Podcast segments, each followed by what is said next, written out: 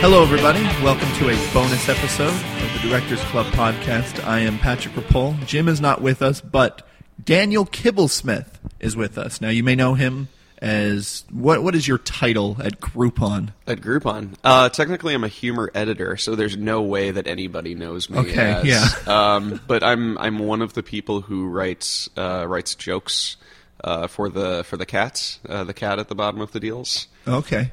And uh, oh, I should get used to saying that I have a I have a book coming out. Oh, you do. Yeah, that I should I should start plugging. But Is it it a? Is it? Cause you're a cartoonist. Is it a cartoon? Is it a comic? No, no, I wish. I don't think I'm. I don't think my cartooning shops are good enough to to publish, uh, except if it's me stapling something together. Yeah, yeah. No, I have a humor book coming out with another Groupon writer, uh, Sam Weiner, uh, who is also a really funny comedian in Los Angeles. Uh, he's with the sketch group Sad on Vacation.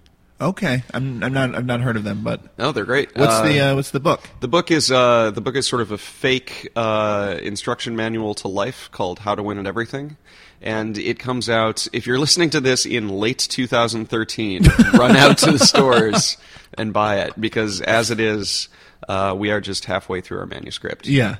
No, but that's still exciting. And Yeah, I'm- I should really uh, not be talking about it at all because things could easily fall through. Right. But I want to get in the habit of actually telling people to buy the thing that I made instead of like being quietly ashamed of of creating things. Yeah. Well, I mean, in addition to uh, you know being a, a, a I was going to use the term humorist, but I'm not sure. No, if let's anyone, do it. Yeah, okay. Do you, I do you don't see yourself as like a Dave Barry type? Oh, absolutely, a Dave Barry type. I think Yeah. that's that's easily the best comparison. Because first of all, um, we're all going to turn forty. this is a universal human experience. I got to take out the garbage and Right. deal with my adorable. Have you ever twins. noticed that you can never get a group of people to sing "Happy Birthday" in key? It's you know, Oh, it's, it's it's impossible. Am I right? People who still read newspapers. oh man. Um, Mike uh, Nelson from Mystery Science Theater now does Dave Barry style books, and it's yeah, kind I've of read like a couple of those. Uh, they're sort of like kitchen sink observations Yeah. on life. Like, why are screws so small? I lose them sometimes. where do they go? Where do They're they go? having screw parties. Like, yeah, yeah. Uh, and I'm like, oh, that's kind of like I, I, I Mystery Science Theater was big for me. so- There's a yeah, it was huge for me as well. And there's a fairly limited. When you said humorist, I was like, oh no, because that's good because it means I have a job that I can like explain to people at Yeah. parties. But it's also bad because it's like, well, I'll never like have anything of value ever. like, do you do you think, locked into this this like quiet observations about you know my mother-in-law. uh, well, uh, do you do you think uh, what what do you think? Like, I'm, I'm- there's like a lot of uh, um, sort of baggage that if you were say at a party and you told someone that you, you were a humorist, like I was I was trying to think because my friend Russ is a poet. And I th- and I was I've always thought that is the absolute like he's not professionally a poet, but that is like what he spends most of his time. That's on. pretty. That's pretty bad too. I would wager that being a humorist is worse because if I was at a cocktail party and a guy came up to me and said I was, he said he was a poet, I would just dismiss him immediately. I'd just be like, "Oh, you're you're like a fake person. Like you you are still in high school." Russ, he does. I mean, uh, uh, Russ is a listener. I do want to say. He's, I think I a- know Russ. Okay. and I, I believe Russ when he says he's a poet. No, he, he runs legit a, he runs a literary magazine and everything. right. But if someone came up to you and said, no, they yeah, were a no, poet, absolutely, it's a horrible. There's, it's it's just a horrible word with a lot of baggage. But if someone came up to you and said you were a humorist, then I think the person would have this expectation that you were then going to be Oscar Wilde for the whole party. Oh, yeah. and that's way worse because no one ever asks for free poetry. But if you say like I'm a funny man, I make the jokes, then it's like everybody Yeah, wants you not to do since it on like the spot. not since like 1873 have like a group of people clapped their hands and gone poem, poem, poem. boom. Yep. yeah, that's because we have YouTube. Yeah. um, but the reason you're here uh, is actually because you are also a comic book nerd. I'm a big comic book nerd. Yeah, I um, you know, grew up with this stuff, and I actually I grew up in the '90s when comic books were sort of at their uh, highest point of saturation and lowest point of like overall quality. Right. I think that's an objective thing. I don't think anybody would call me out on that. But um, because my dad was a comic book nerd, what ended up happening was I grew up with uh, his uh, Silver Age superhero comics. Oh, nice. And then kind of segued into like the sort of indie stuff that he was buying, like around the time I was born. And then finally started buying my own comics, you know, in the in- drugstore. Indie like Hellboy or indie like Daniel Clowes? Um, more indie like Hellboy. Like he wasn't he wasn't super savvy about the sort of like black and white, you know, like Love and Rockets. Or, Right, you know, right. Like he might have had a couple issues of like Cerebus like floating around, Mm-hmm. things that were more likely to get like shuffled in with the superhero titles. But what ended up happening was. I, without realizing I was doing it, I got this sort of broader chronological education about uh, the medium, you know, Right. and the audience, and like the the style. So I, I started, you know, in the 60s, and then it was the 90s. Uh, so I just kind of like filled in all of those gaps. Yeah, yeah. No, that's a that that's a handy thing. It, Um, it timed out really nice. did it uh, did it help you? Because one of the the sort of barriers of entry. Um, I used to I, I used to buy Detective Comics when they when they rebooted it, but then I, I got I like stopped three issues in because I realized it wasn't worth the the three dollars. When you said rebooted, I, I had to restrain myself from saying which time, and it wasn't like sarcastic. I was just like, oh, like which which uh, uh, the you, most the most, get re- the most recent one where they just changed all DC. oh, just now, Yeah, just now, but I, I or whenever you're listening to this. But yeah, the main barrier of entry for me has always been just the complicated mythology. Was that was was would like you mentioned that you sort of got an idea of the of evolution of style and stuff, but did you also get sort of a grasp of like Right within the titles that within the titles that my dad bought. Yeah. Um, so I would know like more about some things than other things. Like I would know more about like early '60s Flash and like mid '70s Avengers. You could just see where like you could tell like when he had a job versus like just the there'd be this uptick of like oh like I guess he was doing all right for himself. He could throw away you know you know, forty cents a week, and Yeah. then a dollar fifty a week, and then you know, eight dollars a week. That's funny. Um, all right. So uh, the and the and the reason I, I wanted you on, other other than uh, you're uh, you're good friend and I enjoy talking to you, is that uh, the Avengers just came out. and- Avengers just came out. and I and I was sort of watch and I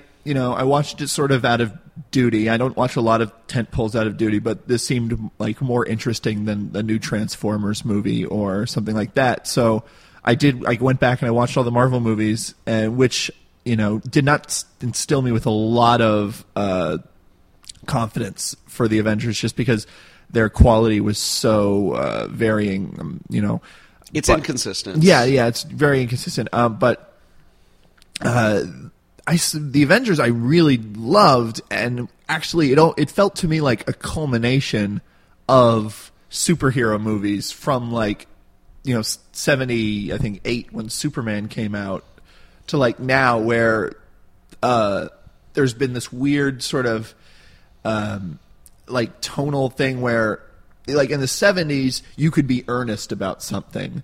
Um, so like when superman came out it was super earnest and christopher reeves was super dorky and not in a oh look how dorky he is haha like i mean they did they played a little just because they're you know playing how weak he is compared to superman but like that movie is very much about goodness and about the American way and you know stuff like that.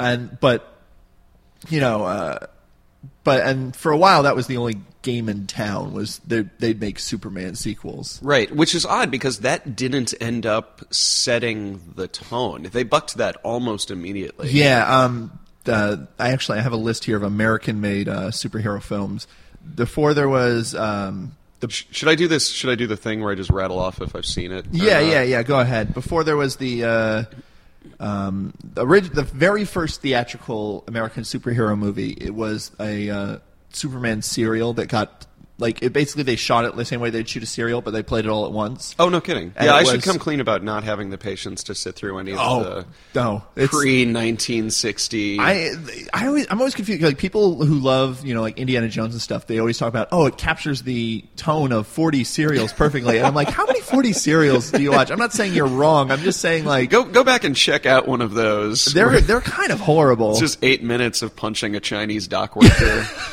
it's just this nightmare version of And America. and what- what's kind of the opposite uh, of, of how it's done now is it was Superman versus the Mole Men. I I feel that probably anyone who's put on tights or a cape has battled some version of mole man. they just they just can't catch a break. What's funny to me is, see, I'm a I'm a I'm a hip hop fan, and there's a very famous uh, Chicago production team called Mole Men. Oh, no kidding. and that's that's all I ever think. So I just I think of them, you know, battling, uh, uh, the, you know, the minds behind some of Twista's Betta's oh man, that is not that is not fair. Superman would just come in and start like wrecking their equipment. I like. I'm pretty sure. Yeah, just he could just use X-ray vision, and like just looking would kind of warp the. It's very it's very well timed, but um, it's high end machinery. Yeah, yeah, exactly. Um, but what what they did uh, for that was kind of the opposite of what they would do now. Is they actually they released the movie because they wanted to see if a television show would be viable. So this is Oh, with the- yeah. this is with George Reeves, and it ended up uh, you know leading to the television show, and then later they would they just released the movie in the television show divided in half. I haven't seen a lot of George Reeves Superman, but I have seen clips of him making his uh, entrance. Yeah. where he comes in on the he comes in on the the chin up bar. He does this little swing uh, right before he hits the Uh, doorway. okay. So it always it always looks like he's flying into wherever he is, and it's awesome and it's iconic. But sometimes he's just like in an apartment. So it means that he was in the hallway, like he got off the elevator, flew down the hall to the door, and then landed. So they could have that iconic Superman entrance every time. That's funny. I, yeah, I haven't seen any of those serials. Um, after that, uh, it wasn't until like about ten years later they did the Adam West Batman. I've seen a lot of that. I think we've all seen a lot of yeah, Adam West Batman. Yeah, I think I think I I think that's kind of a great um, it's kind of a great series because it's it's like great when you're a little kid, and then when you're like 13, you're like, no, this is the dumbest thing ever, and then when you're like 20, you're like, oh no, this is camp. This is like, right. this is a comedy show. Sort of like a reverse bell curve. Yeah, exactly. Um, and I so I've I've actually like really. Plus, there's always just like Vincent Price or Right, right. You'll be watching it. Do you remember? Don Rickles will just like be there. Right? Yeah, he'll pop out of a window. I'm trying to remember who played Mr. Freeze. Um, I don't. Uh, but it um, was it was just some awesome like heavy from like a bunch of character films. He was like a gangster guy. Uh, Oh, His name's on the tip of my tongue. Is it Edward G. Robinson? It is not Edward G. Robinson. Look look it up, readers. Yeah, readers of this podcast. Um, and then after that, there was 12 years, and they did Superman, which I, which I like. Um, Twelve years. That's so crazy. yeah, it really like. I mean, It speaks it to the way sen- that technology is what really no, ends absolutely, up and that's facilitating and that's kind of what I want to like. Because the thing about Superman is it's or it's like it's very earnest, and it gets the tone. I think. I mean, I'm not super familiar with the Superman comics, but it feels like the tone feels right. Um, It definitely speaks to like, and the comics aren't really what's driving Superman at that point. Like the Superman comics leading up to that era are these crazy stories of him like, you know, using super ventriloquism and like oh, building, Oh, that's- building robots even as to even solve as even as even as late as 78. I mean, up to seventy eight, I guess it'd be more in that sort of like Jack Kirby, like New Gods era might have been defining it. I'm more a Marvel guy than a DC guy, so uh, people listening to this will have to forgive Well, any well, well- oversights. What I what I do want to say real quick is that I agree with you that the tone is incredibly earnest, but what it's not earnest about uh, is the source material Oh no. like it's and that's the thing is like the superman comics at the time weren't really the best blueprint anyway but uh, it's incredibly earnest about truth justice and the american way but it's still incredibly winky about it being a superman movie. Oh, is it? i feel that it is. I mean there's a lot of like I mean, and it has been a while, but uh, what I recall is that the first two Superman movies are more or less played straight, and it was it wasn't until like the third one that it became campy. you got to see Superman 2 again. Yeah. Because, yeah, there's this sort of controversy regarding it being taken out of Richard Donner's hands. Mm-hmm. and I guess I haven't seen his cut, but I guess it's more like the first one where it's like, no, we really like this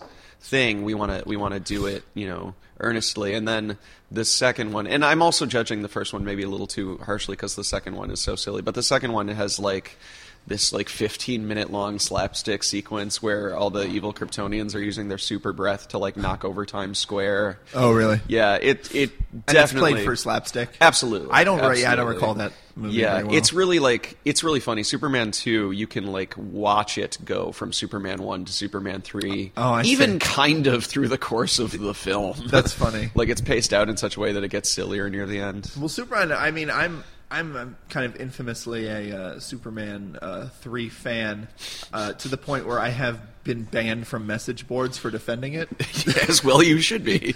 No, that's it's, crazy. it's- I mean, it's a comedy. I, it is like it's you know it's it's by uh, ah, shit, uh, Hard Day's Night, Richard Lester. Yeah. and you know like he and it has these visual gags that I think are are, are like genuinely funny and like I mean I can you know comedy. Robert Wagner the bad guy in that?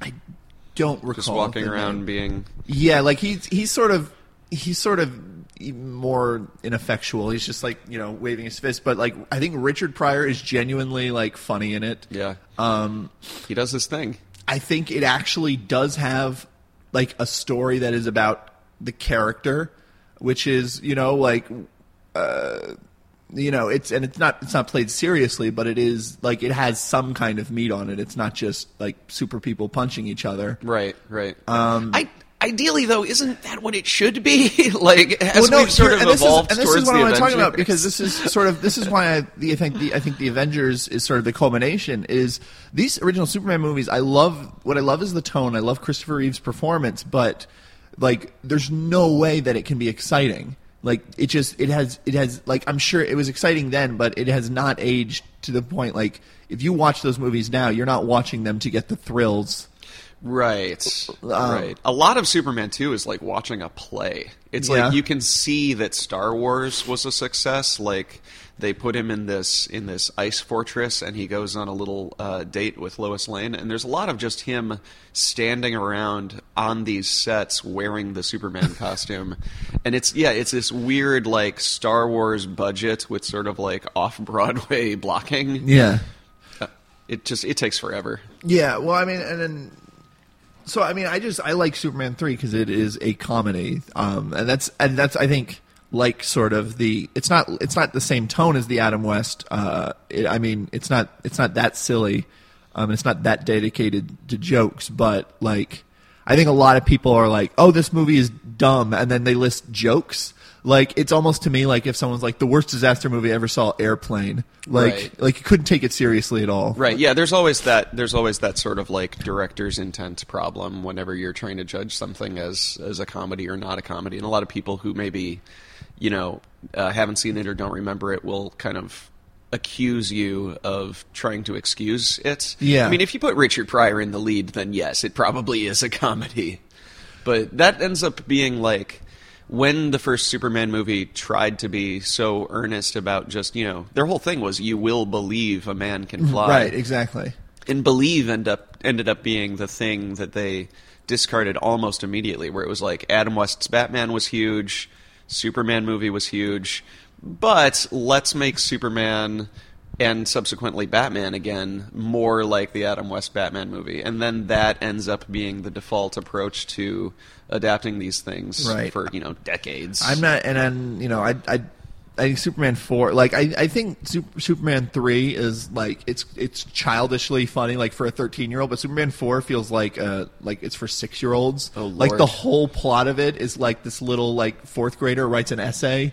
yeah, And, I like- barely remember Superman No, it's 4. and it's it's super dull, and they they limited the budget, and yeah, they got Gene Hackman back, but you know it's not being used. If I recall, Superman 4, the antagonist is uh, like a nuclear clone of Superman who shuts down if you put him in a dark room. Like, he literally stops moving if he's not in direct sunlight, which I think is spectacular because Superman, Superman probably has access to, like, a sheet. Yeah. You know, like, like he could he could put you know crush him with a boulder or put Yeah. him under the ground, but he wouldn't even have to work that hard. He would just I- get some hotel drapes. I mostly recall them just grappling, which is unfortunate. Like because eh, Yeah. like there's not a lot of again the the special effects would not allow them to have them zooming around, you know, Avenger style, and so like it's mostly just them flying and baring their teeth and sort of holding each other's shoulders. Yeah, that's sort of. sort of moving back and forth. I would like to. Uh, I'll separately from this. I'm going to go see like the height of popularity of WWF in the '80s, Yeah. and compare it to the timeline of Superman films. No, that makes see- sense. That, that They're like, oh, we need this long-haired, blonde, tan guy. Yeah. and he and Superman are going to wrestle. Yeah, and uh, there's the weird. Uh, And Superman's going to throw all the nuclear weapons into the sun. Mm-hmm. That happens in that movie. so and but it so that was '87, and then of course '89 was Batman, which is when the real, uh, not I wouldn't say the it was for sort of the first wave of superhero movies started. yeah, it kicks up. You can kind of see the tone shifting, and like these two ideas are kind of duking it out, even within the Batman franchise. Yeah, and I mean it's it's so it's so heavily sort of stylized, and it's sort of very much you know Gotham City opens with this like amazing sort of matte painting where it looks like a castle, like all like the skyline just looks like some kind of weird fortress, and you know, and it's and it's like the '80s because there's like neon lights and like hookers everywhere, but at the same time, like everyone's wearing hats and coats, and it's kind of noirish and like it's. I I feel like Superman definitely tried to exist in the '70s. In the like, it tried to exist in the current world. Oh yeah, absolutely. I think that was I think that was very conscious. Was this idea that like we need him now more than ever? Right. Yeah. Um, but Batman was sort of like, you know, you know, that's what Tim Burton does so well is sort of establishing his own, you know, aesthetic in his own world. Yeah, I think by virtue of being the work of an auteur, it was able to sidestep a lot of the baggage. Yeah. And kind of just make this like lateral move uh, into his own sort of fantasy land so that they could get if not like a clean slate from all that stuff, it could just be like this self-contained universe. And when, and you know, and Batman's sort of an ideal uh, superhero for that time because again, the special effects weren't so great that you could, you know, you could have giant, you know, lasers and fighting and stuff without it looking really, really bad. But you know, Batman, so much of what he does is just detective and stuff, and so much of him is just sitting down in front of computers or looking through files as Bruce Wayne or something like. Yeah, I never thought about that before. Because I mean, there is there's the the big museum scene. He just sort of crashes, um, grapples out, and then there's the one fight in the alley. Um, and that fight, like a lot of people, you know, will will point out like the whole Batman suit f- for the whole first first uh, for or from Batman '89 to uh, Batman and Robin, like he can't move his head. Right. So there there are times where someone like there's times where he's fighting like people on the ground, and then there like he'll be on the ground. I think he just crashed the bat plane, and then Joker's in a, a helicopter above, and he and he has to go like move his whole body Oh, so I remember to, like backwards exact- to look up. I feel like I remember that exact shot. Um, Yeah. Yeah, I think in Dark Knight, there's actually a line of dialogue where he tells Morgan Freeman, I need to be able to turn my head, which is just like mind blowing. Like, don't even say that on camera because that's- the whole house of cards is going to come down. Well, no, that's. I mean, I, I, I and this the. I think I think that's Christopher Nolan's intent is the opposite, where he's like, we have to address this. And Oh, of course, That's yeah. sort of Christopher Nolan for the whole. You know, that's what all Batman begins, where we're finding out like, oh, I'm ordering these masks from different companies, so none of them will know. Like all the different parts come from different companies, so no one will know that I'm actually like. right. Batman Begins treats people like adults almost to a fault. It's like it gets a little too. I love Batman Begins, and I I really and we'll you know we'll get there chronologically, Yeah. but I really appreciate how it's like oh like the audience has grown up with these things, but the key word is grown up. So let's talk about like the logistics of becoming Batman. But then it is weird how it gets into like purchase orders for things. Yeah. Um, so there was I, I did I left out the two Swamp Thing movies uh, by Wes Wes Craven did the first one. Mm. I didn't realize those would count. Uh, Um, I, I, I mean, it's based off of DC comic. He does superhero things. it's true. It's true. Um, God, I saw I, those when I was I am, a kid. yeah, I, barely saw, I saw it on. TV. All I remember is Adrienne Barbeau in like a, in like this like one piece thong with. Yeah, I think she's wearing like a '80s unitard. yeah, kind of yeah, thing. it was, and that that was that was huge to me. But that's all course, I remember. Yeah, of course. And then Um, uh, Heather Locklear in the second one, if I'm not mistaken. I didn't, I did not see the uh, Nobody saw. Yeah, was it, uh, it? Apparently, it was theatrical though. Um, well, somebody saw it. Yeah, then, yeah. But they didn't tell a bunch of friends. Um, there was uh, apparently Teenage Mutant Ninja Turtles counts. Well, I mean, that, Okay, that makes sense. Yeah, yeah. but- also based on a also based on a comic. Um, and that's another one where it's like the, that's like a microcosm of the whole thing, where like the source material is kind of at war with the commercial uh, potential. Yeah. and you have to find this like perfect synthesis. And that's that's like if there's any kind of thesis to be gleaned from like me getting to talk about this for a while, it's that. Uh, you talked about having to get into trying to get into detective comics and the mythology being impenetrable. Yeah. What a movie can do, uh, what a movie needs to do, just in order to be successful and like work on that scale, is be broad enough for everybody and still move the machine forward. Like you then still have to like feed the beast. So you end up getting these things where it's like Nick Fury in the comics is white, but I think they're kind of shifting the focus onto a new Nick Fury estranged son who is black. Okay. And like around the time Iron Man came out, they did a very similar thing, which was um, making uh, Iron Man's uh, antagonist of that run the son of the Jeff Bridges character in the movie. So you get these little these little tectonic shifts where things are kind of like settling to become more like one big story that Yeah. everybody can kind I of mean, get on I mean, board on the- with. you know, on the one hand, uh, you know, Batman has you know sold millions of you know comics and has been around forever and has. But at the other hand, like the biggest Batman probably ever was was that you know was the 1989 movie. Yeah, exactly. So you, uh, so you know, I imagine there's a lot of like we people who saw the movie are going to want to get comics, so we need to make it more like They need to be able exactly, and Marvel especially has this sort of in-house motto of like every comic is somebody's first. Yeah. So, for instance, when the Captain America movie came out, uh, Captain America in the comics was a different guy. It was his, or I around the time. I might not have my chronology right, but uh, Captain America was the Bucky sidekick. Was like found and uh, took up the mantle. So Oh, the- I see. the movie comes out and it's like, oh, we got to get, we got to get Steve Rogers has to be Captain America because people who love the movie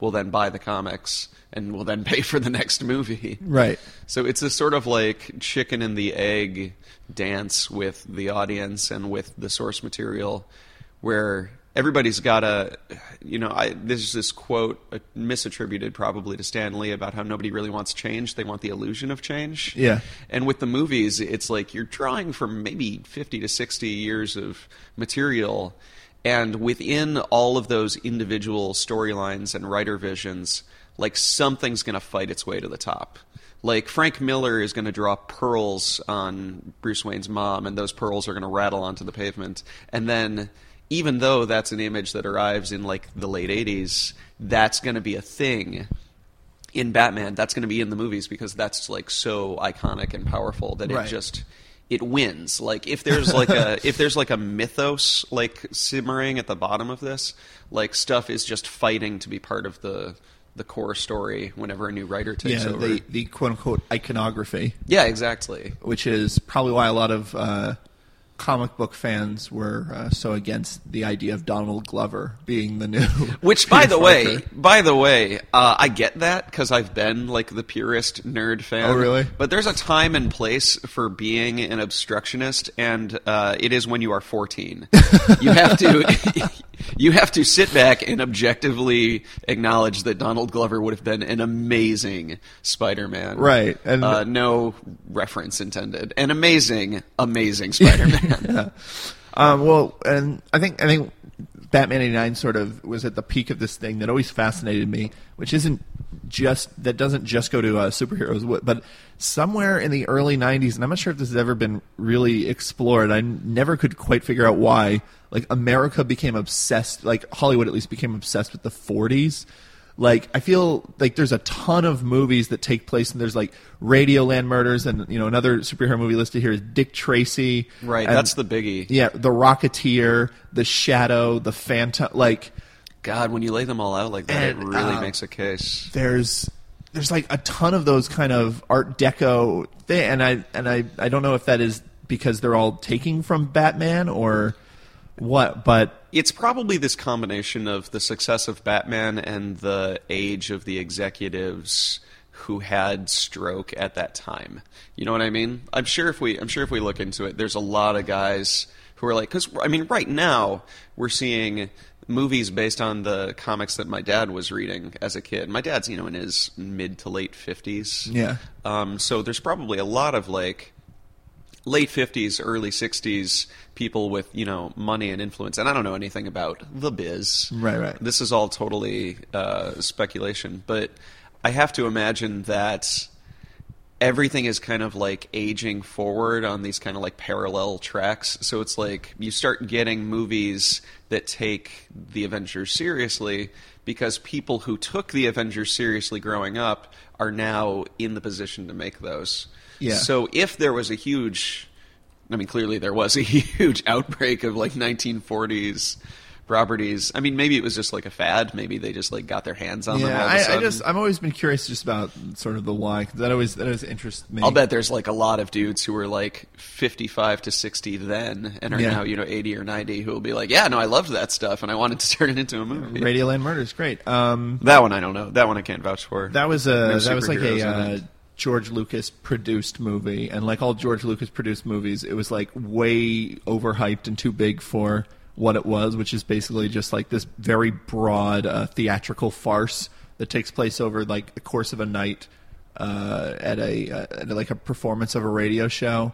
And there's everyone's just getting like killed left and right. Like it's very much just like the kind of like comedic play that you would see at a high school Right, yeah, it sounds but kind of like a but there, murder mystery What's dinner. crazy is there are like these giant shots of like the camera going up the skyscraper, like that's all CG, uh, like state of the art of 1994 CG and stuff like that. And there's like all these huge names in it and everything. And it was like so it's that sort of just like making a sandcastle with a bulldozer kind of approach. Um, It's so funny that you that uh, George Lucas produced uh, uh, Disaster should come up because we haven't talked about the most important comic book adaptation, Howard the Duck. that's right. Uh, oh, it's not even listed. Oh, that's a that's an oversight. Is I guess he's not. Consi- is he not considered a superhero? Or? I feel if you've been in a Marvel team up with uh, Man Thing or Spider Man, then Yeah. uh, you're absolutely a superhero. I didn't know that he had uh, how I've I've not seen Howard the Duck either, so I I know nothing about it's it. it's pretty dreadful. It really Yeah. lives up to the hype. But uh, Howard the Duck is a canonical Marvel character. He exists in Marvel's six one six universe. He's met Spider Man and the Avengers. And Um, Does he what? How is he useful? Oh, that's a that's a terrible word to use. He's not at all. Um, he's an anomaly. He's like. You know, if you if you want to do funny animal comics, but your whole thing is that you're the Marvel universe, like if you want to do like a sassy kind of like self-aware post Arcrum, Right, right. like talking animal, but like at the end of the day, everything still has to take place in Manhattan. like Transformers were briefly part of the Marvel universe. Uh, Godzilla has been part of the Marvel universe.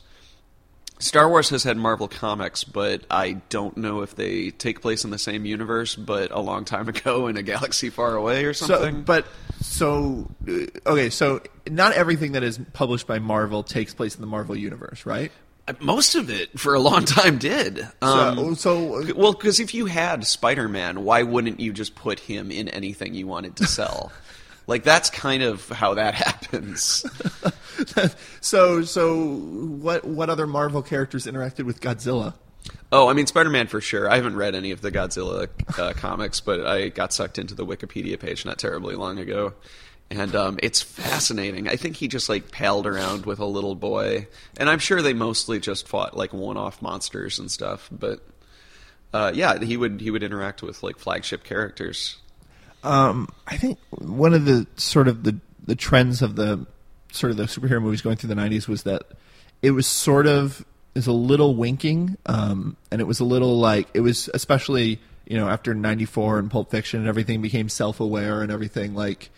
Uh, like you you'd, you'd have movies like Batman Forever, and you'd you'd have movies uh, like uh, Blade, where they would really try to like like make everyone know that we're not taking this that seriously, and we're you know, uh, I mean, especially Batman Forever, which uh, I which I there's a lot I like about the style and the aesthetic of that movie, but um, Batman Forever at the time, and I was a kid, so maybe I don't know, but at the time, I feel like people thought Batman Forever was good. yeah, I, Well, like mean, it was- Batman was- and it was- Robin is so infamous, but I think people like Batman Forever gets a weird pass because Batman and Robin is so bad.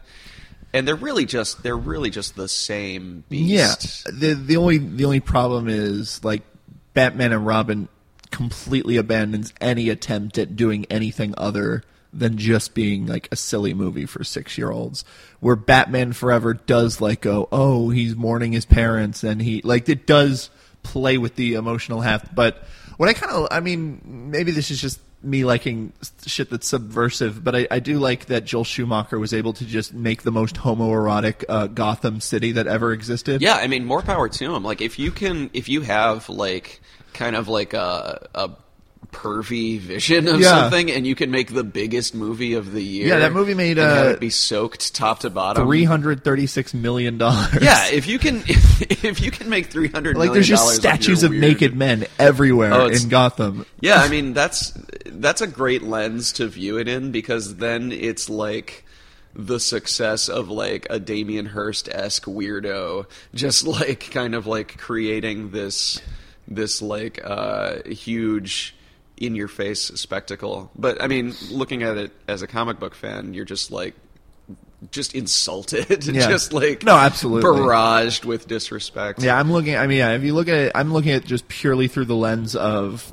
like there there is definitely a cap on how much I'm going to enjoy uh, like a superhero movie to begin with. There's very few that uh, like I I embrace and love and is something that I just adore just because it's not my thing. So like for me, it's what is interesting about this movie. Yeah, that's fair because you're just looking at it like a like a normal person. Right. Well, yeah.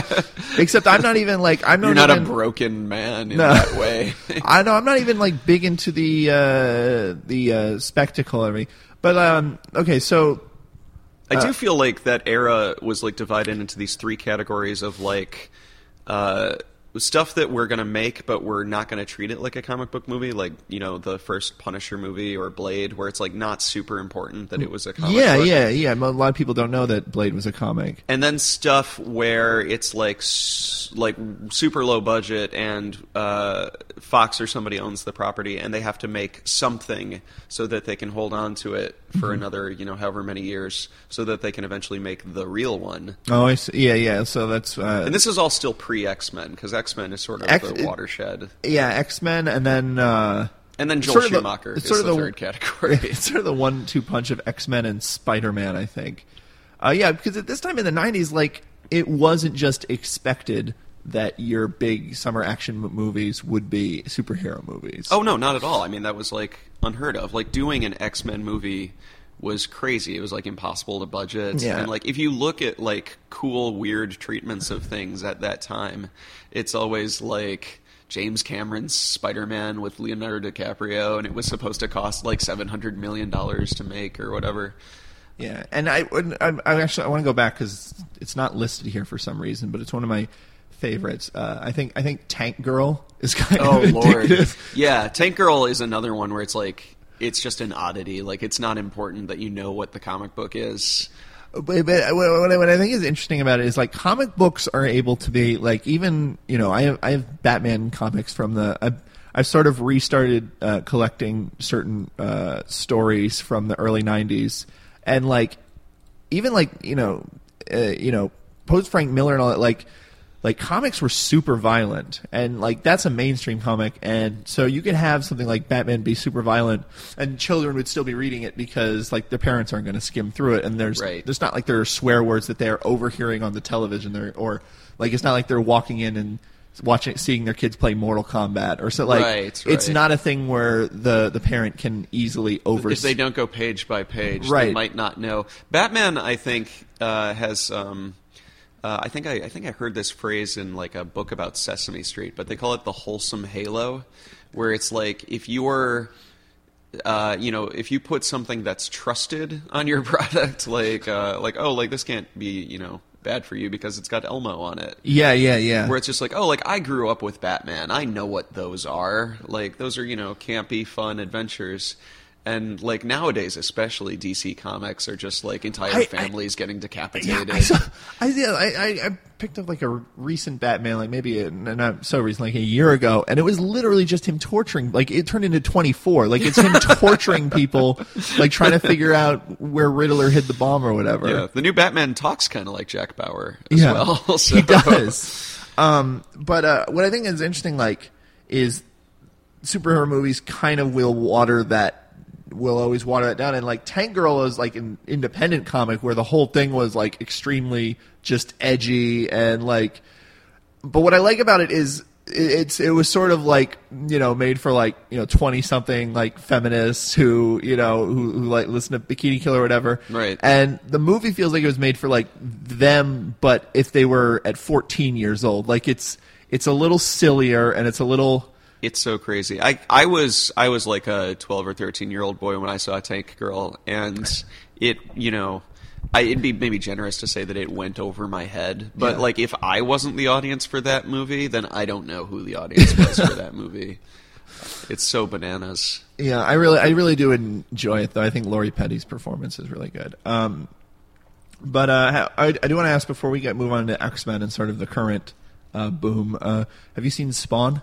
Oh yeah, I've absolutely seen Spawn. Because I, I mean, uh, the, I have a the comics are kind of. Spawn. Do you like the comics? Because I think they're kind No, of okay. They're No, horrible, right? For those, yeah. But it was that was another thing where it was like, I think Spawn is an important watershed because that's where like the sheer brute force of money starts moving these things. Oh, nice. Yeah. Um, and it's kind of like Spawn was so successful that it couldn't not be a movie, and it also like sort of had to be the comic because this gets into this sort of like, you know, we live in the age of adaptation now, where it's like, yep, to do Harry Potter right, like Yeah. you got to do eight of them, and that was never a concern. that was it's like everything we've talked about up to this point has just been somebody slapping the name Superman onto whatever they were going to make anyway. Right. And the the success of of something like Spawn and just like the rabidness of the fan base, uh, people start to realize like, oh, there's also money to be made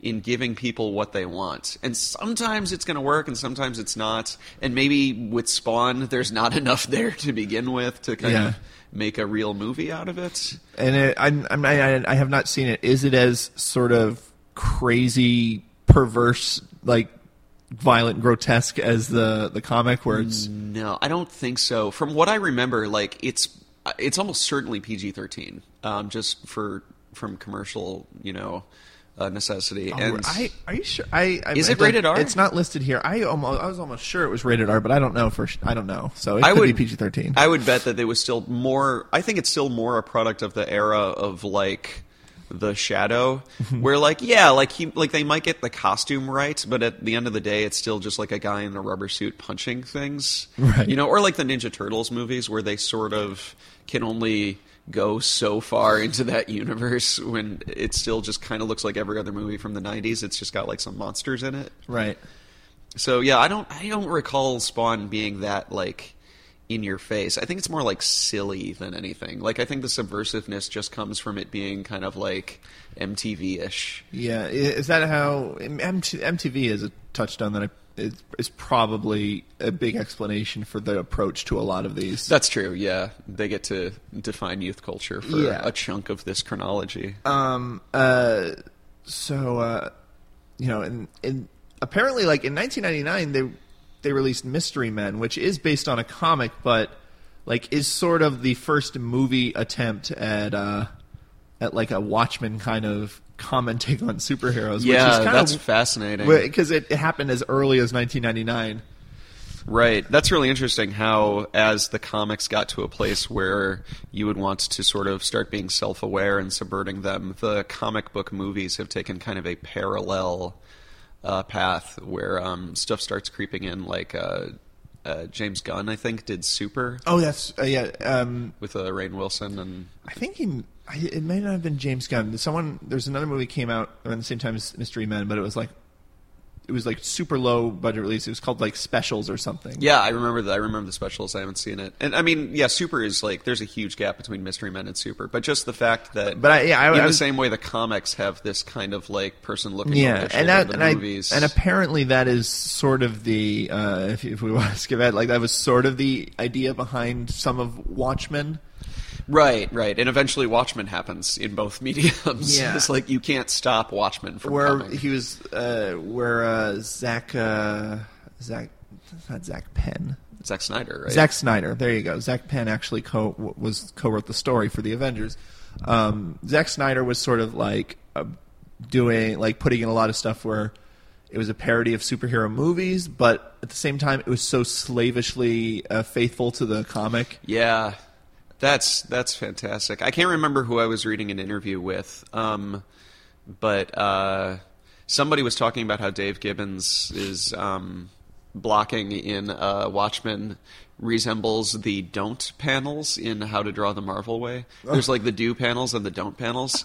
So in order to tell this story about like these kind of like uh, kitchen table stories about superheroes being people, um, Gibbons would choose like very static compositions and like kind of like straight on uh, angles and stuff. And then like one of the most I hate Zack Snyder, but he's Yeah. like one of the more cinematic directors of his generation comes Yeah. in and just like steals the compositions that were bad on purpose and puts them I on mean, the big and- screen. Yeah, and the original Watchmen had the nine nine panels per page, Yeah. sort of like very rigid, no sound. Like the whole Right, thing exactly. was, and like Watchmen is so super stylized. Right. If there's anything that's crying out for a less than slavish adaptation, it's an unadaptable book. yeah, yeah, and I yeah, no, yeah, it's Watchmen is a comic because it has to be a comic. And, I, full disclosure, Watchmen is one of a small handful of superhero movies I haven't seen. oh, you have not. I haven't seen Watchmen, and I haven't it's seen. it, it's it's it is so faithful and it's horrible. And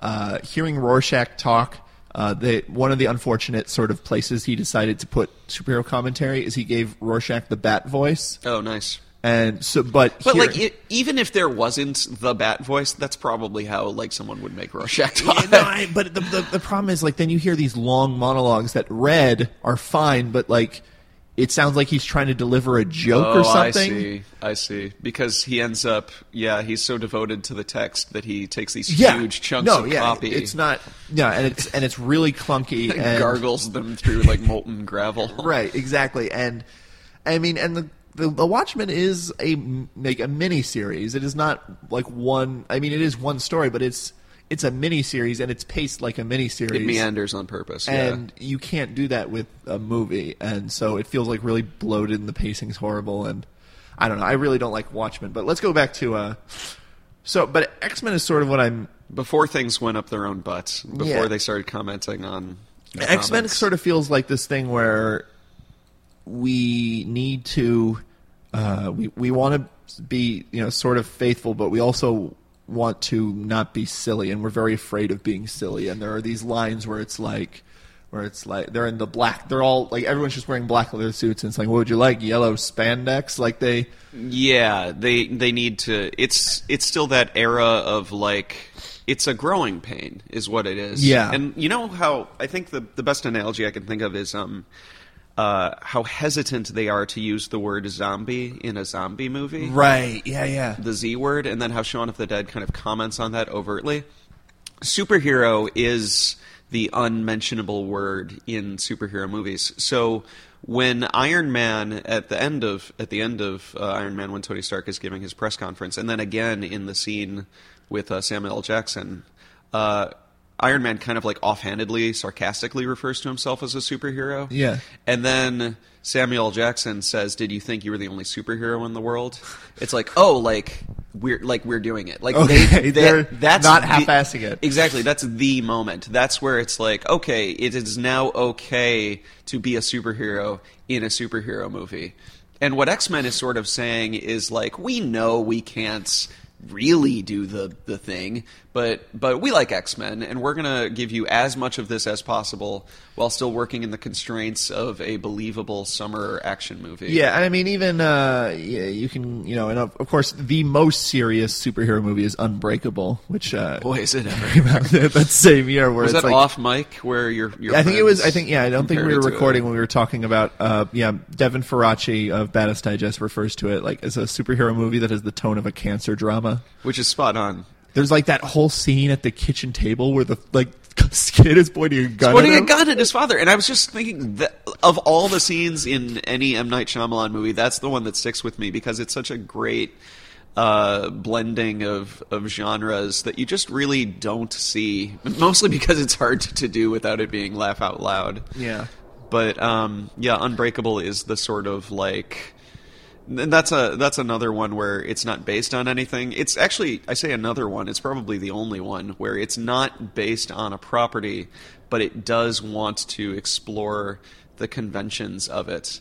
And it's just it's another one of those weird gaps between the reality of a movie and the reality of you know reality where it's like oh people on people in movies like use the internet weird stuff like that Yeah. so like to have to talk about superheroes as superheroes in a movie is always kind of like there's a there's a disconnect because the movie is also fake Yeah, yeah. so uh, I think by talking about superheroes in the context of the real world, Unbreakable does some weird things, and it's probably not for everybody, but I like it a lot. And I did. I think. I think uh, Sam Raimi's Spider-Man was feels. It felt like kind of important as far as embracing the uh, the sort of we're going to have a super villain. Um, we're not going to have some sort of vague threat. We're like we're going to have a super villain, and it's going to be colorful. It's not going to be dark. Yeah. Um, and but at the same time, like Spider-Man is, uh, you know, he has organic webs, like because they're like, oh, because Sure. as surely they're afraid. Oh, how are we going to explain that he can design these own these web shooters and stuff? And Sure. Uh, Spider Man is the biggie. Uh, I, I think X Men is sort of like X Men is the one that opens the door, and Spider Man is the one that charges through. yeah, yeah, Um, and the organic web shooters is another one of those things where the comics and the movies kind of had to settle into each other. And I think he had organic web shooters in the comics like shortly thereafter. oh, really? But yeah, Spider Man is you know if X Men is this tremendous proof of concept that you can take these take these uh, properties with like a modicum of seriousness and still make something that is that is fun and to some extent resembles the source material. I'm not super crazy about the first X Men movie, but I was you know youngish and kind of a purist when Yeah. it came out. Um, but I love the second one. I think it's such a carefully balanced little ensemble adventure. Um, but yeah, Spider Man is the first one where it's like, hey, let's put it in the hands of a fan who grew up with this and just trust him and see what happens. And just the name of the name of the game becomes tone with all of these things. Everything that comes after, it's all about tone. Like hitting that like unapologetic, like swashbuckly, like you said, colorful, Right. having a real villain it, it ends up being these like all ages adventures where people who grew up with this stuff want to take their kids and everybody's on the same page about what the core is Yeah, and um, I, I actually I don't remember X Men Two. I do remember that what what I like about it is it is entirely almost about like interpersonal struggle. absolutely like yeah and like it is li- very much about the characters which you know it, it, which is I, my as far at least as far as my understanding like is a you know very large part of the act of like actual comic books is you can't just keep coming up with new supervillains who have new like eventually you're going to have to talk about you know how Wolverine feels about Cyclops sure and stuff and, sure. Yeah in x-men especially because x-men has always been like the soap opera to end all soap operas. Right I mean yeah yeah because it's you know it's very dramatic and it's about teenagers and, right right and not fitting in and- Well, X Men is also one of the rare successful ensemble, or um, X Men Two rather is one of the rare successful like ensemble ones, and I really feel that that's what Avengers does so satisfyingly is uh, balancing out the way the characters are parceled out, and you know we'll we'll get there. Yeah. Um. So I, I, I've not seen Ang Lee's Hulk. Ang Lee's Hulk. Can I come back and just talk Yes. about Ang Lee's Hulk Absolutely. for an hour? Absolutely. Stay tuned. Um, Spider-Man Two is like I love the action scenes.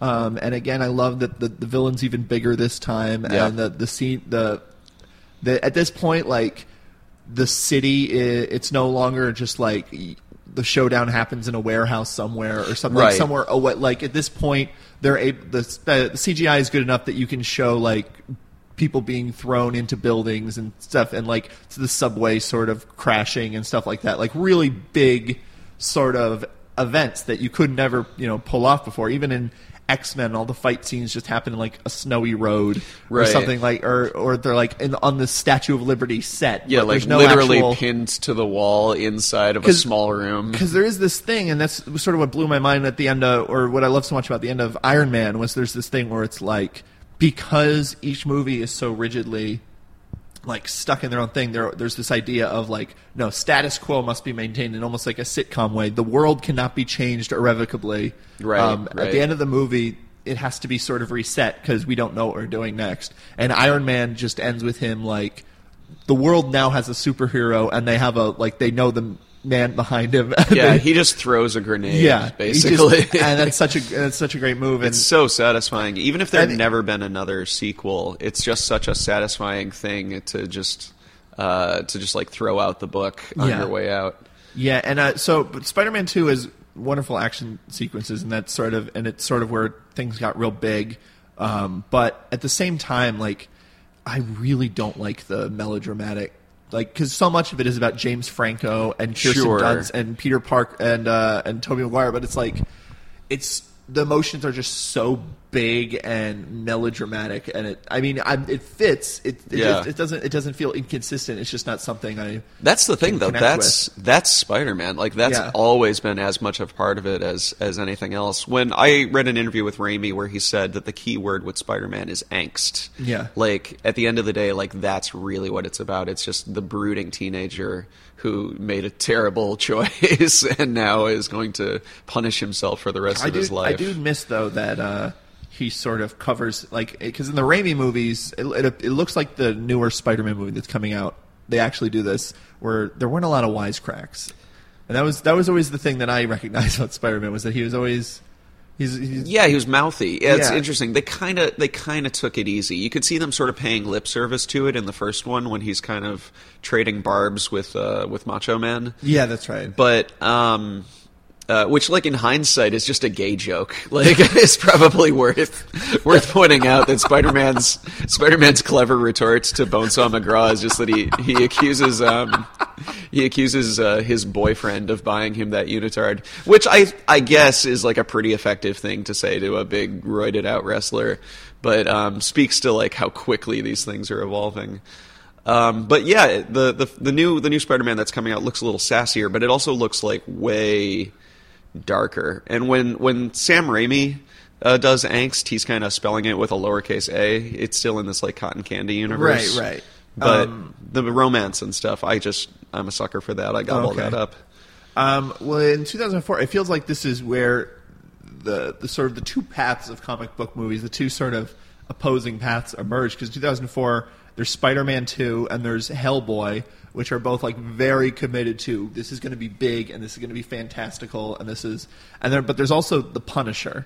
That's um, right, that's and the, right. And the very next year, sort of off that sort of line would be Batman Begins, where it's where like the at, at one point the Punisher tortures someone. I, I've not seen it, but someone to, like like like he holds a popsicle to their neck, like he like or like he puts like parking tickets on their car or something. The like hell like in the first Punisher, is the Punisher just the boy from Home Alone, all grown up? Yeah, exactly. It's Kevin McAllister, and he wants revenge. That that's actually my favorite part. They One of my- made my family disappear. they made my family disappear. Um, that's of that's my favorite parts of impossible. Punisher Warzone is the impossible sort of Home Alone setup that Wayne Knight has. That's true, In that, yeah. in that grandma, in, like his grandmother's house. Yeah, whatever. there's that that unlikely uh, hidden traps and weapons uh, armory and stuff. Yeah, it's really interesting because here you get into like you know at the outset of a at the outset of any um, uh, Keith Phipps in his uh, Avengers review for the AV Club uh, called this a golden age for superhero movies. And if you look at like the golden age of anything, it's just like an explosion of content and it's all kind of all over the place. You know, like 30 bands who kind of sound like the Beatles, but Yeah, then like yeah. the Beatles get to be the Beatles because Right. they're better at it. So you get things like Punisher and Batman Begins within a couple of years, and then it's clear that like one of them is kind of tapped in to you know the the way things are going, and then one of them is just sort of like, oh, people are clamoring for this. Let's see what we can do. I really, I'm not a big fan of Batman Begins. It almost feels like a shame to be uh, like a comic book movie. Uh, at times, like it's just so serious, and the color. I mean, and and I have I have my own hangups with color correction, but like the whole movie just looks like brown and Oh, and it's yeah, it's a consciously very brown movie, And it's- as it- much as Dark Knight is blue. Batman Begins Yeah. wants to be burnt orange, and it's and I mean I like I like that it led to Dark Knight, but there is this like because like that sort of ultra serious real world world approach does warrant res- interesting results, but it also has that like it also ends up doing that weird thing where like in the Dark Knight, like Harvey Dent and and Gary Oldman are uh, are, are having the conversation on the. Uh, on the roof of the police station, like it's like a scene from Heat, and then all of Yeah. a sudden, like there's just a guy dressed as a bat there as well. Right. It's almost if you had never seen anything Batman related before, and this isn't a new observation, but you would never buy it. You would never agree to, to participate in this. And ultimately, what you're describing is really the reality of of comic books as well as comic book movies is that it it basically boils down to two different categories. There's people who love comic books and then there's people who love Batman and just like the idea of Batman and like they'll see anything that's Batman-esque. But because people who love Batman don't necessarily love comic books, I totally get why Christopher Nolan's first act as shepherd of that franchise is to like let's pretend there's never been anything Batman before Yeah. ever. Like you don't you're not a you're not a silly, you know, uh, Joel Schumacher film comic book fan. Like you're you're a cool guy who's going to watch another cool And guy and be I- cool. I, I think one of the good things about this sort of golden age, you know, with the Avengers and everything, is that like it is sort of a it's sort of bypassing the need now for I think the origin story always. Because there's like I feel you know earlier on it's it's like we have to go through great lengths to make sure this is this makes sense. And uh, we have to we have to go through great lengths to make sure that the reason like because why would anyone be a superhero? That's crazy. So like so every single movie that came out was just like an origin story, origin story, origin story, and so they all sort of feel the same. Now I I think you could just come out and do a superhero movie that you know that almost like the '89 Batman that sort of you know you figure out the origin, but you don't have to necessarily go through the fir- his first six months as a yeah, superhero. here he is. year one. You know, I agree with you that that is like a viability that that is sort of like a, from a storytelling and commercial perspective you could now start doing this but i still don't think they would just because origin stories are so compelling and sort of so built into the structure of screenwriting Yeah. you know like at the end of the day like most movies you watch are going to be some kind of origin story that like tracks in a very similar way uh, just because it's so comfortable for like a regular joe to like go through some kind of crisis and emerge with you know some kind of like newfound newfound ability I think I mean it's, yeah, it's definitely easier, but I mean I I think of stuff like uh, you know like Indiana Jones. He's just he is Indiana Jones, and within five seconds you accept it, and That's a really good now point. you are free to tell a story. You Yeah. know that hasn't been told four times a year for the past several. You know, like- right especially with a especially with a character like batman where everybody kind of knows what the toolbox is Right. but then at the same time like they're much more likely to reboot spider-man and reboot hulk than to just agree that everybody knows what the deal is although i guess the hulk movie they did sort of requel it where it was like half reboot half sort of like pretending to pick up where it left off Yeah. Well, yeah. It was it was the the the Incredible Hulk Marvel movie. right Uh, and this is the one where they start you know getting everybody getting their house in order Yeah, this is the 2008 one. It plays. It's like a. It's like a sequel to a movie that didn't happen. Yeah, yeah, that's a really good way of putting it. It's not as it's a sequel to something. It's a sequel Right. maybe to the to the Bill Bixby TV show. Right. Um, there's actually. Uh, I don't know if you've ever read uh, film Film Crit Hulk. Oh yeah, yeah. I've read some Film Crit Hulk. Uh, he actually he just had a uh, article in the New York Times in in all. No, no, I'm sorry. Not not even the New York Times. The fucking I think it was the New Yorker. In all in all caps. oh, is that a first for them? Uh, in all caps. Uh, Yeah. I'm sure it is. Oh, that is so cool. and it is. Yeah, he must be having a banner year. No, Oh God, that was an awesome pun. I wish I'd done that on purpose. Holy moly! Edit this to make it sound like that was I'll just, yeah, I'll just edit an out you- incredibly I'll- clever quip. Yeah. Um, no, but and he was. It's all about uh, what makes a good uh, sort of Hulk movie, and it's all about you don't want him to turn into the Hulk. You're supposed to feel bad that he's sort of burdened with this monster. Yeah. And that was something I think, and that's you know what it, the whole point was like that's something the Avengers gets like exactly right. Yeah, there's elements of like it's almost like a Michael Myers chase, but the monster lives inside you. Like Yeah. the guy should just always be on the verge of danger. Um. All right. Let's. Uh, Superman Returns. Superman Returns. Superman Returns is real funny, and I will spend as little time talking about it as possible because it's just like it's uh, where Batman Begins was really smart in that like it knew people liked the abstract idea of Batman. Yeah. Um, Superman Returns treats the original Superman movies like they're Star Wars. Yeah. Like there's a like, and I'm not even a Star Wars fan, but that there's people clamoring for a return to the Richard Donner vision, which was just not true. and then on top of that, it makes like one of the most boring movies I've ever seen in the theaters. Yeah. Uh, I thought Brandon Routh is a fine Superman, but uh, it's not a great Clark Kent. Yeah, and playing Superman is hard. Yeah, like it I is. I get that there's probably not a perfect Superman out there unless he's like, you know, already like, you know, like John Hamm is like 40. Right. Like someone who you feel that they are smarter than you and just comforting to I be mean, around. There's, uh, I, I read an article recently about like, uh, like the reason that so many current movie stars are Australian is because there aren't really manly men in America anymore. Yeah, and we talked so much about we talked so much about Bruce Willis uh, earlier, um, and how he's kind of like the last one of those guys who is also an actor, Right. And now you have like you know Chan- Channing Tatum or whoever who's just like, oh, he's strong. That's the main part, Yeah. right? That he's I mean, strong. I like I like Channing Tatum. Uh, he's a there's a movie, a guide to recognizing your saints, which is sort of like a do the right thing, mean streets kind of like Streets of New York in the late seventies. I will check that out. That's it's uh, he's he's very good in that, and I mean he has natural kind of charisma, which is important. But yeah, he's not.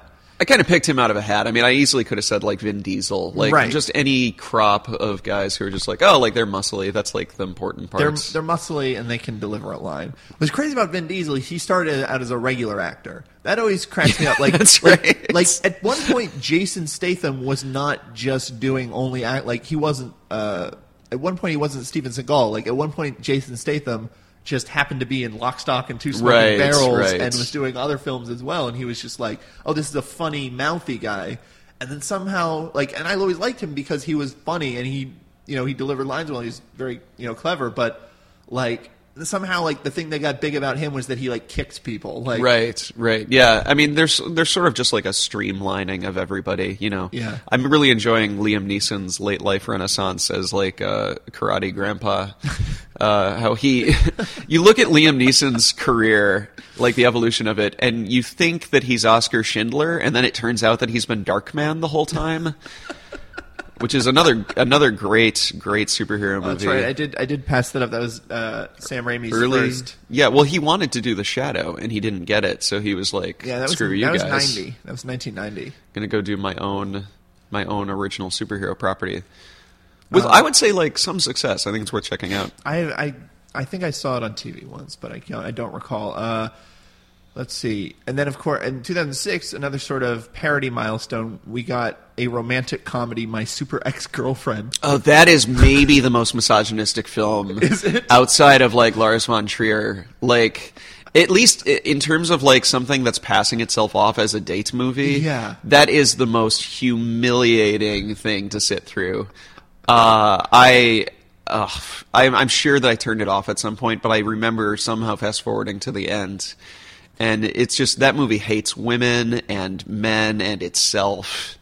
I like the idea. I never saw it because it looked horrible, but I, Yeah. didn't, I didn't realize it was so. And that's another one of the things where it's like, oh, the genre is kind of breaking. So, So they so they didn't balance the uh, obviously they didn't balance the concept of crazy ex girlfriend out with like other depictions of women are No, like, not so much. I think the other the other love interest is Anna Faris, and she's just like cute and Yeah. kind of like pleasant to be around. right.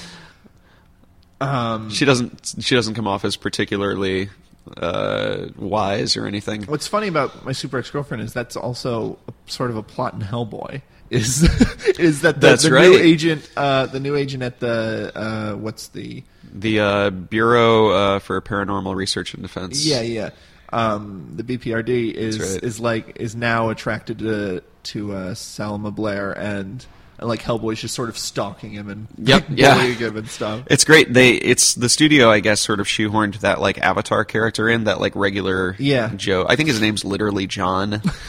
um, and like Hellboy is so clearly the star of that movie, but it's like, oh, we need a real a real human man for people to relate to.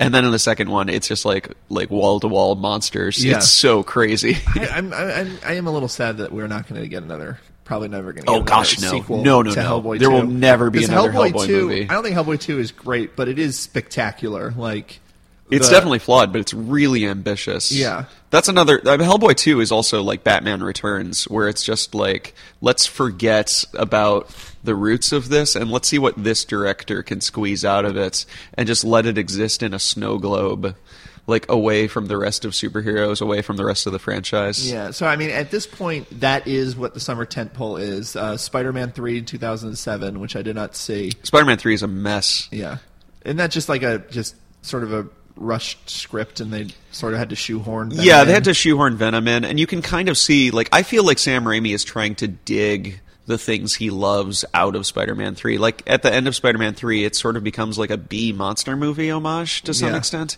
And it is from the beginning, too, because the Venom symbiote arrives in a meteor, and it's this very, like, it looks like the blob. Right. So you can kind of, if you're into Sam Raimi, which I you know was very much, uh, you could kind of see him trying to bring his own joy to it, um, but just like structurally, it's it's a huge disaster. It's like three different movies at war with each other. Once I was talking so loud about uh, Spider-Man three in Millennium Park that um and this timestamps it too. Uh, I was complaining so loud about Spider-Man three that someone had to shush me because they couldn't hear the Dalai Lama giving his speech. And that's how you that's how you know that your you're a huge nerd. That's that. That is your sto- story to pull out. Like, well, how big of a nerd are you? Right. Well, this one time, someone had to say, uh, "Excuse me, I can't hear His Holiness talking over you complaining about Venom." so, but in 2008, that was when Iron Man came out, and that was sort of the beginning. At They drop the they drop the S word. They start saying superhero. They started saying superhero. Uh, Robert Downey Jr. is obviously great. Um, I am like as far as his career renaissance goes, this definitely cemented it. Though I do wish that, uh, like, I feel like now he's just too big. Uh, there are like actors get like Johnny Depp will never do another small movie. Like he's right. just gonna right. He's always going to be some kind of monster for the rest you know, of his I- life. As someone who's a fan of, you know, this didn't revive his career because no one saw it, but like, I, you know, the real career revival came with Kiss Kiss Bang Bang, which is like Right. such a fucking great movie. He's so good, and I, you know, I don't know if Robert Downey Jr. will ever. that was where he kind of like earned his way back into the public eye, and everyone was like, "Oh, right, this guy was great." Yeah, uh, and luckily, not enough people saw Gothika to. Oh yeah, yeah. No, that's fine. That's no one needs to worry about that. Um, but so Iron Man is Iron Man's great for a number of reasons. Uh, it sort of established the Marvel uh, universe where you know I, I think sort of as explicated in, in Thor, it's like science and magic are kind of the same thing. Right. We're not going to like he and and it's a you know it's an ideal character to do that because it's like. Well, wait. How did he do that? He's super smart. Oh, okay. Like, Yeah. he's super smart and super rich. Yeah, like a good a good Hollywood screenwriter can kind of find the pockets of believability and buy you a lot of suspension of disbelief with like a few choice words. And if you say like like, oh, I come from a place where science and magic are the same thing. It's like good because a lot of stuff is about to happen that otherwise I would be very incredulous of. Because I do not believe in magic because I saw Iron Man and he built a robot suit. Right. Um, but yeah, that's you can In a cave. in a cave. Tony Stark built that in a cave in one of the greatest shouted lines of dialogue of the past decade, Yeah. previous decade. Um, and he's and he's great, and I think that sort of started the thing, which I think they maybe stumbled with the Incredible Hulk because Right, Edward Norton's right. a great act. Edward Norton's a great actor, but he's not necessarily the most sympathetic person. And like I, I think Iron Man, I think one thing they did really well. I mean, even in replacing the Hulk. Uh, for the Avengers is like they're casting like really charismatic people who can carry a movie. Yeah, that's absolutely true. And people who I I applaud for not being movie stars, like not you know really needing to be like uh, the Tom Cruise in the Avengers of just like oh like it's really the Captain America movie, and these people are all like supporting characters. It's it's um this sort of Ocean's Eleven thing, where you get these you, huge stars and charismatic personalities, and they're just all on board for and this that's, and that's mission. What I, that's what I like most about the Avengers, and that's I mean I love uh, Ocean's Eleven. It's that sort of it's just the easy interaction. There's not a single character you can cut to who I'm gonna be like, oh, I wish we weren't there. Right. If anything, if you don't spend some time with people uh, regularly, you miss them. Like you get kind of Yeah. like confused about like Even even someone who's kind of like I get the whole point is that he's comedic, almost comedically stoic, but someone like Hawkeye. I would I would be like kind of worried, like oh let's see what's gonna happen. like, right, right.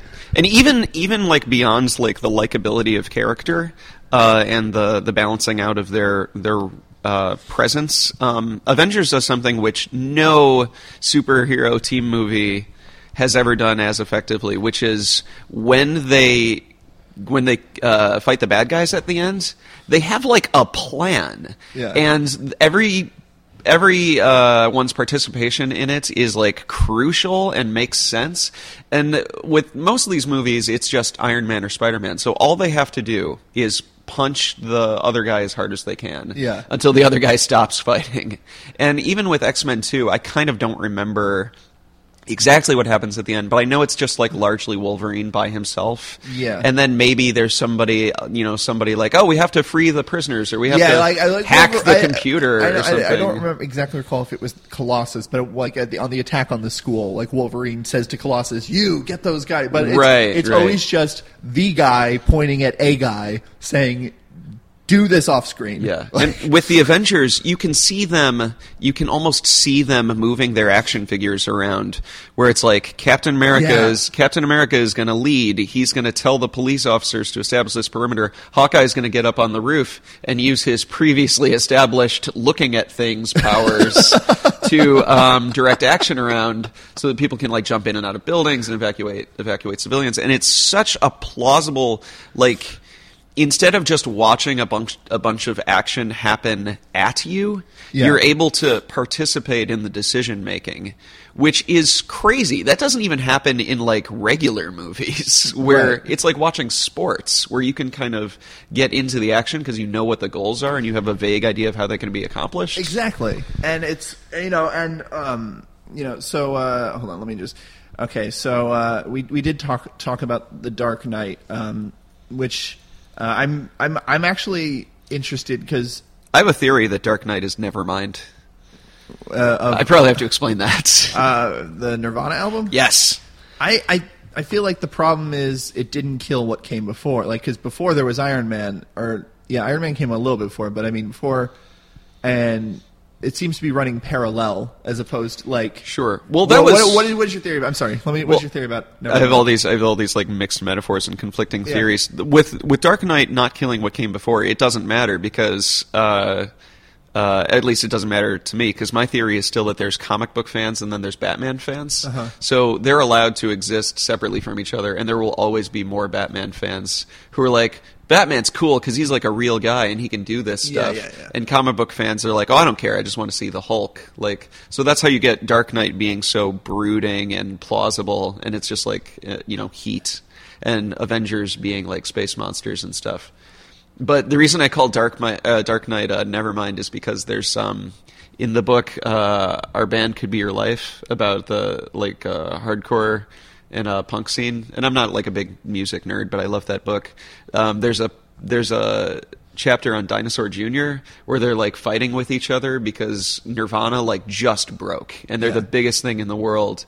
And like the guys in Dinosaur Jr. at the time sort of felt like their infighting prevented them from getting this kind of like mainstream success. Uh-huh. So it's like if all the superhero stuff in our culture was just like bobbing below the surface, and then all of a sudden there was this explosion of mainstream acceptance where you just put it in the perfect package, and all of a sudden like this tone is something that's for everybody.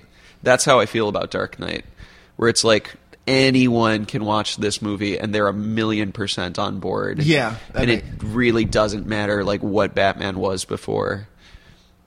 Even though that ends up, you know, informing it, like both the positive and the mistakes. I mean, uh, the Dark Knight does something that like no other Nolan movie does, which it has it has has humor in it. That's true. That's true. I remember. I, I mean, I saw it opening night, and just everyone in the audience went fucking nuts for the the pencil. The Oh, it's so magnificent. Every there's so many, so much of Dark Knight is just iconic and quotable. Um, and it's got the the same uh, Michael Caine playing the same character as he does in every Christopher Nolan movie, which I love. I'm assuming that Alfred is in every Christopher Nolan Yeah. movie. It's It- just it- literally the butler from Batman. In fact, if you look, uh, Alfred is on vacation in Alaska in uh, Insomnia. He's, yeah, he's he's wandering the- around in the fog. Right.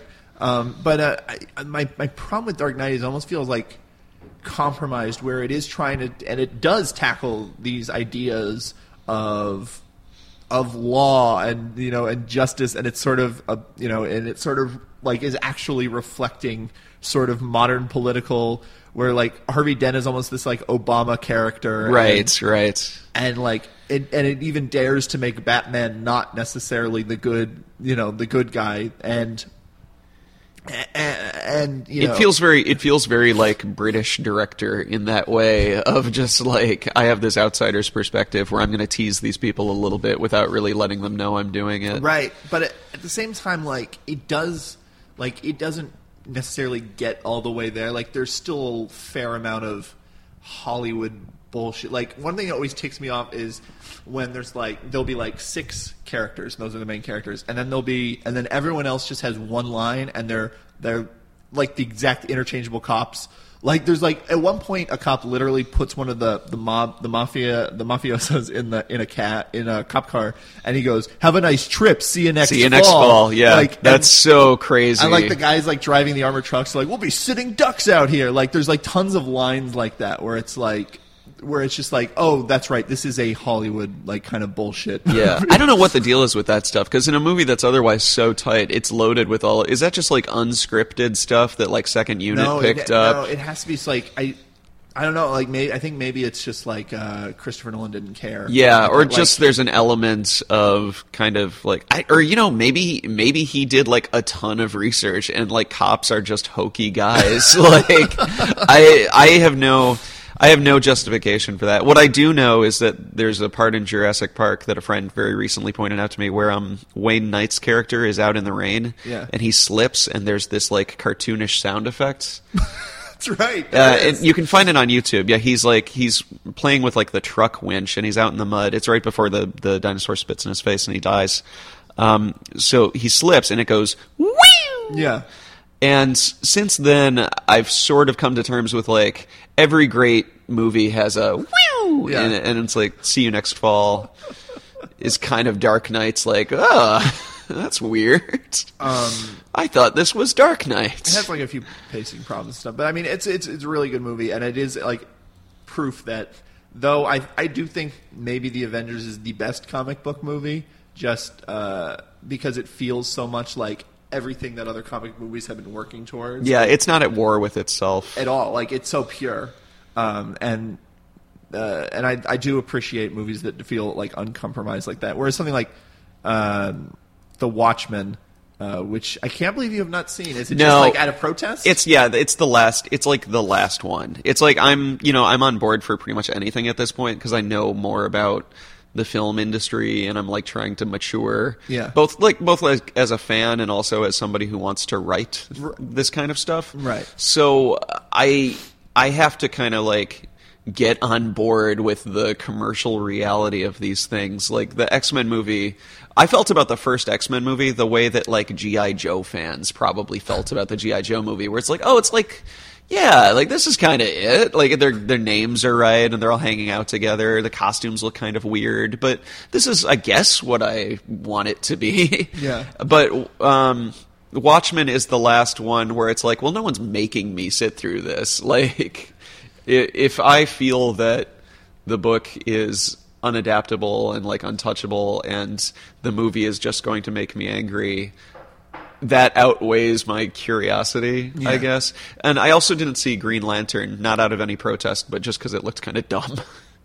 Yeah, Like, no, that was the one That's where- apparently horrible. I didn't see Green Lantern. I was either. no longer like my. but that is, but a Green Lantern is sort of at least indicative of where we are. Where shit, I mean, uh, people were very excited that the Avengers got so uh, cosmic. Right, like they'll they'll just like roll the dice on Green Lantern at this point, where it's like we'll probably make our money back doing Yeah. just like any superhero who has name recognition. And I mean that that is like that that Green Lantern is probably the most uh, cosmic sort of big like not necessarily silly but fantasy Right. sort of superhero movie that has been made yet other than maybe uh, Hellboy 2 but even that Yeah. like claims to exist Well- it's more paranormal than I think they came out in the same summer. Green Lantern is like Thor if there wasn't also the Avengers. Yeah. it's like if you made Thor, but people weren't like If Thor people took knew the place on- all Avengers on was Asgard? coming. Yeah, yeah, it took place all on Asgard.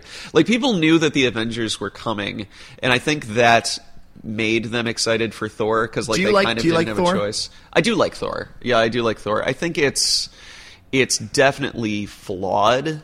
Um, I sort of have I have a personal hierarchy of the Marvel movies that I could totally rattle Yeah, off. If uh. Uh-huh. Iron Man's the best one, well, Avengers is kind of the best one. Um, but Iron Man is you know very close.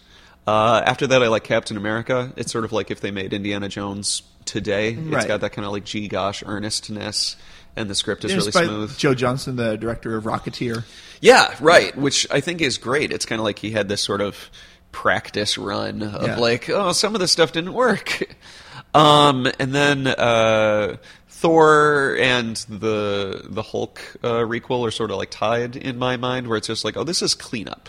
Like this is like we need to get people on board with these characters again, so we can put them in the Avengers.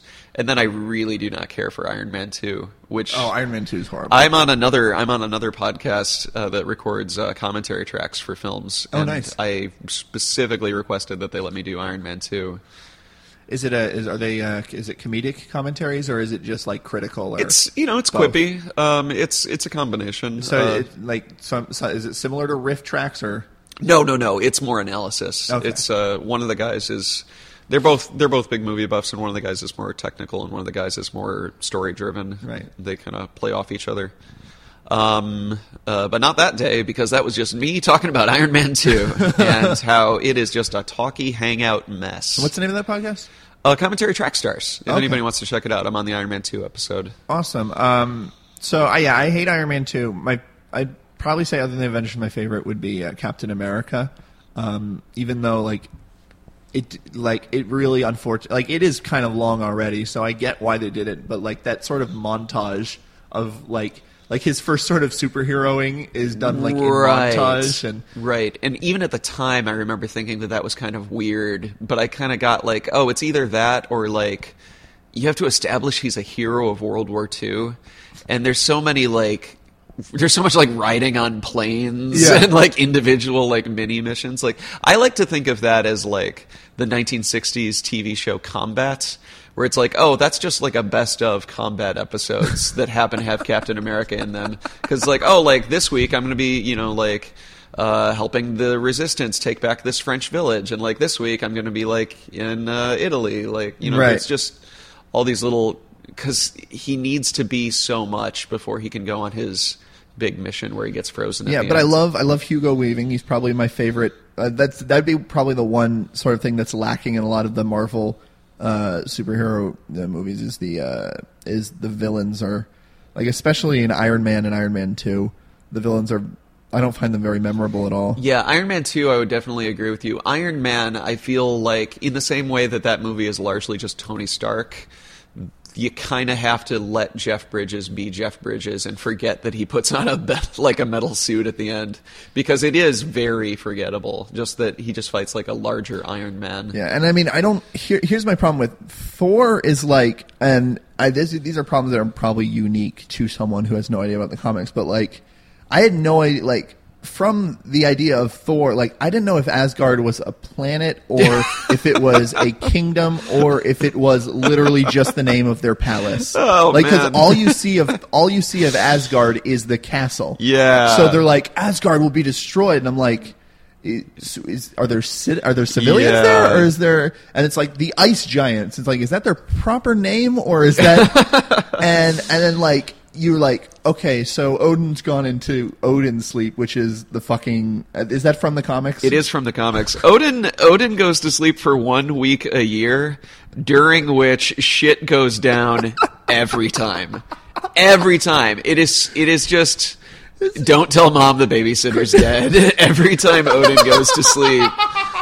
And he know, like he's gotta know, because every single time Odin goes to sleep, like Loki tries to take over the kingdom or whatever, and it's just. To, can you imagine being Odin and just being tired? And you're like, all right, guys, can't, he- can't he just catch like eight Yeah. hours of sleep a night like, like, like I'm gonna recharge. Um, look, I know that you're not gonna listen to this, but it would be awesome if I could wake up in one week and just this one time not be in the shambles of my former kingdom. so okay so at so the whole time the ticking clock is loki is up to something Yeah. and i don't Yeah. know what it is And that's a very that's that's kind of the problem built into Loki is that he's the sort of like he just likes to fuck shit up for no reason. Well, he's you know he's like the Moriarty esque figure where you want to see it all unraveled at the end, kind Mm-hmm. of, because the whole point is that he's like he he keeps getting you on his side, uh, which is a great thing about Loki is that everybody always gives him the benefit of the doubt for way too long. Um, so that that problem is kind of built in, and again, like really, Loki in Thor is just Loki in Avengers. Like he's Yeah. just he's just like getting ready to be in the Avengers. it, I, I think it works there because he isn't necessarily seen as the threat in that. Like he's just this asshole who made the threat happen. yeah, yeah. Um, and But I actually do love. I, I was going to say Hugo Weaving is easily the best heavy in any of them. But Yeah. I do I do love Jeff Bridges just as a when he's being Jeff Bridges in Iron Man, and I love because I really I really get I really get that character of just like feeling that you're the rightful heir to something, and then seeing someone effortlessly blow you out of the water.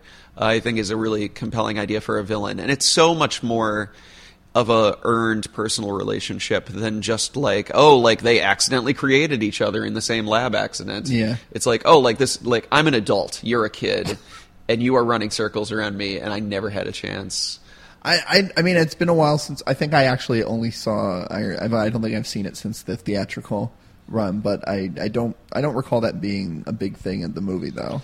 it's i mean maybe it's just me as a fan kind of like having fun unpacking it Yeah, Um, yeah. maybe they maybe that's not actually on the screen but I, I felt i felt great about i felt great about his motivation and i also love i think um tom hiddleston is that the guy who plays loki I believe so. if I've got his name right. I love his performance and that kind of even though his like actions are kind of like vague and nebulous, his sort of like very, you know, Kenneth Branagh y like let's just do Shakespeare meets Lord of the Rings. Mm-hmm. Like he really I feel like he brings that like seething in a way that's very believable and like fun for me at least. I, I, I don't know. I'm not a. I, I liked him again. I liked him better in Avengers. It's probably just the way he was utilized. But I remember just not. I just remember being bored every time it cut back to Loki. Yeah, I mean, he definitely benefits from the Whedon-esque one-liners. Like Yeah. that's a thing where he's much more, I think, even more Loki-ish. wavering Quim. Yeah, yeah. Holy moly! what a gross man. I love they got that in there though. yeah, uh, it's yeah that there is no Avengers is airtight, and we should probably talk about it sooner yeah, rather yeah, yeah. than later. But um, yeah, I would love to talk about the Avengers. Co. I feel like I've wasted Do everybody's think? time. Do you think it's possible? No, no, no, not at all. This has been great. Uh, do you think it's possible for someone who hasn't seen any of the other Marvel movies to step into the Avengers and have any kind of satisfying? people keep saying no, and I don't get that because I feel like I'm going to take my mom to it and she's going to love it. Because at the end of the day, you know who Captain America is in as far as like he's Superman, but with a shield. Like even if you know nothing, it's like you can't have existed in this culture for this long without knowing Captain America is like a Superman esque figure.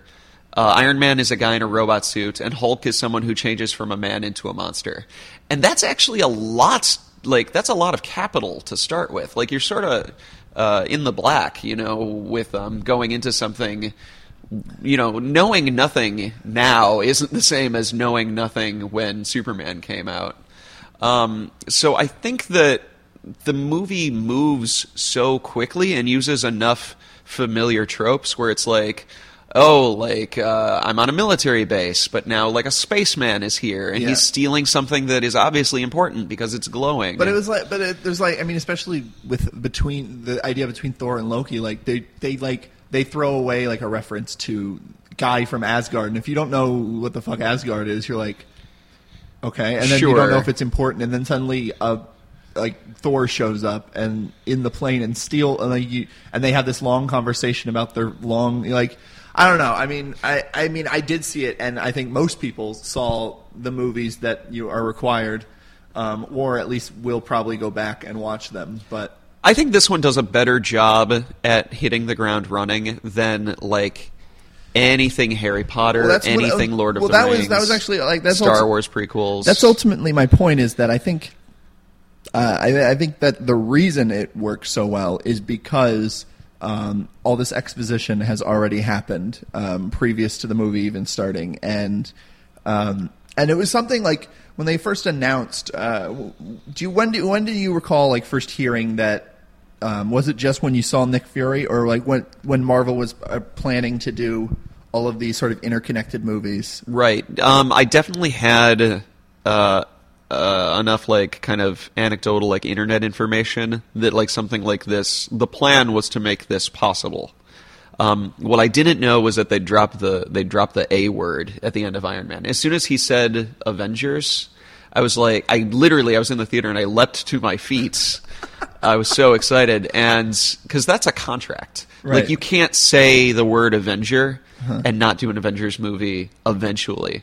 So this is like the sort of like like oh do you think we'll ever see a black president? And it like sounds like it's going to be in the future. And then you have a black president and you're like oh of course. Like he's like why wouldn't we? He's just a he's just a man who's good for this job.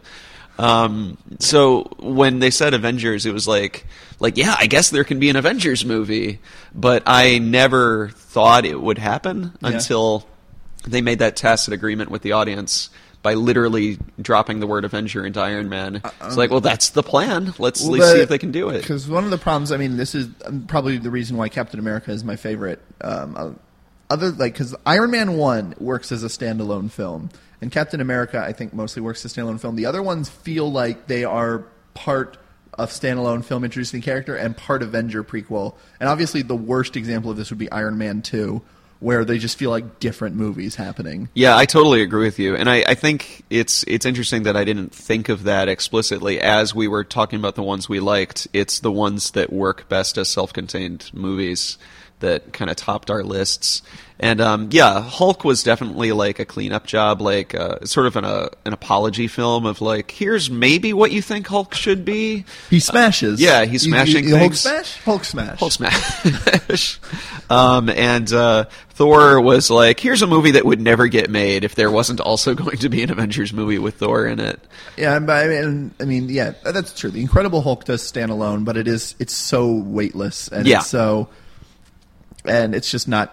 I mean, I like I like it that it works on its own terms, but it those terms are not very ambitious. so. Yeah, and I it's also really interesting. You should point out that um, Edward Norton is not an inherently likable guy because when they recast Bruce Banner, they chose like the cuddliest actor Yeah, absolutely. currently available, And and, I didn't think about the consciousness of that decision. Well, I, that's I really mean, I didn't think about it until I read that uh, Film Crit Hulk article. But it is like, it is true. Like the whole point uh, of Bruce Banner, like like Edward Norton just played him, and I'm again now I'm just like ripping off the article, but it's it's true. So now it's in my brain. That's right. Um, it's it's like you're recapping it to me Yeah, because I haven't read the article. because Edward Norton played it like just kind of mopey, and so did Eric Bana.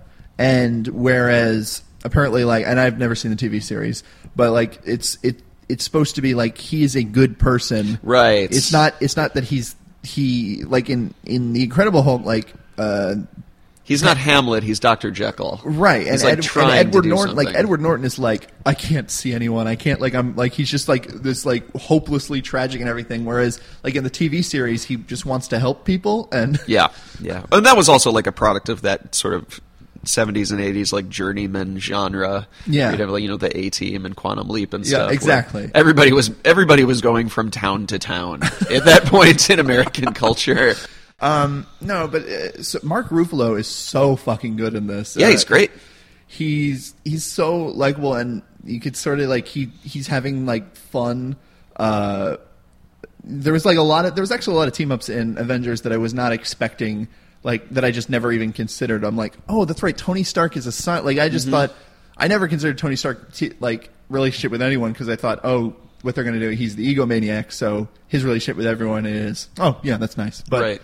Like his sort of he was having so like him and Ruffalo are having so much fun. They get like, wonky, yeah, and that really comes from putting it in the hands of the fans because everybody else is like, "What do I need to know to make this be a movie?" Yeah. and if you grow up with this stuff, it's like, "Oh, I can't wait to put this element of it in the movie," and especially with just like when constructing a team up a movie, needing it to be more than fights, Yeah. uh, having to establish all of the trust uh, individually. You know, Captain America and Iron Man have to have their, uh, you know, helicarrier saving moments where they establish themselves as sort of the leader together. You know, which is how it is in the comics as well. Is that they're all they're kind of both co-president of Yeah. the Avengers. Um, or you know, just making sure that like, all right, uh, at some point, some combination of Iron Man, Hulk, and Thor have to fight each other. Okay, I, I, I'd to ask you a question because I don't think this has really satisfactorily been, or maybe I just don't recall, been explained in the movies. But what what is Shield exactly? Oh, Shield is just you know uh, in the '60s how Is it just spies were in vogue and everything was like an acronym So it, based. oh, I see. So it's it's just a it's so is it a it's an organization of the American government? it's like a UN kind of thing. Oh, okay. It's like operating uh, largely for the United States, but Those uh, and those and those sort of heads of state or whatever he was communicating with are those are those like established characters or are those just I think that's a convention for the movie. I think that's a conceit of like Nick Fury obviously has to answer to some kind of like uh, council so that he can be seen as both an authority figure and a rebel. And also just to sort of excuse the plausibility of this like global military network. yeah Um, but uh, I think that's just a conceit for the movie. I could be wrong about that. Maybe there's like some issue of like Jim Steranko, Nick Fury in the '70s, where it's like the Order or something. Yeah. If we look into it, it might be like picked from some reference. Um, now, one of the big, one of probably what I like most about the Avengers, and also what a lot of people seem to not like, is that Joss Whedon wrote it, Absolutely, he certainly did. and it's a Joss Whedon fucking movie, and he he like it's really good with dialogue, and it's you know there's a lot of really really funny lines in this. It's Yeah. a, it's I was laughing so hard like throughout the whole thing. Uh, I mean, I, I haven't seen a lot of comedies this year, but it is like the funniest movie I've seen this year. Like, Here's the thing that people don't, I think, give due credit for if they complain about Joss Whedon dialogue is like, first of all, it's evolving. Like Joss Whedon writing Buffy isn't the same as Joss Whedon writing, you know, Doctor Horrible or whatever.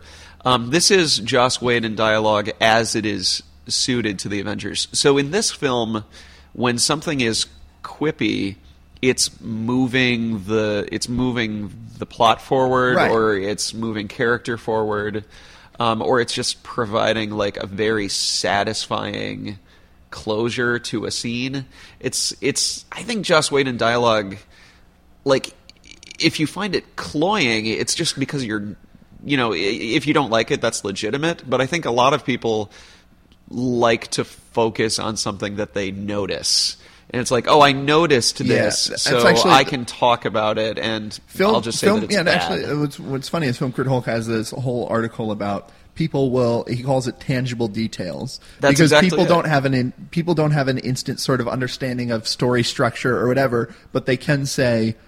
Oh, uh, Peter Parker's dancing and everything in Spider-Man Three. That was the worst part. Like, which like that's not the problem with the movie, but Right. that is the thing that you will grab onto. Right, and yeah, I mean, maybe this is all super obvious to like actual film critics, but Yeah. just as a as a layperson, that's been my experience with like nerd things. Is that like the thing the thing that you're complaining about might have helped you be immersed in the film enough to complain about it. Yeah.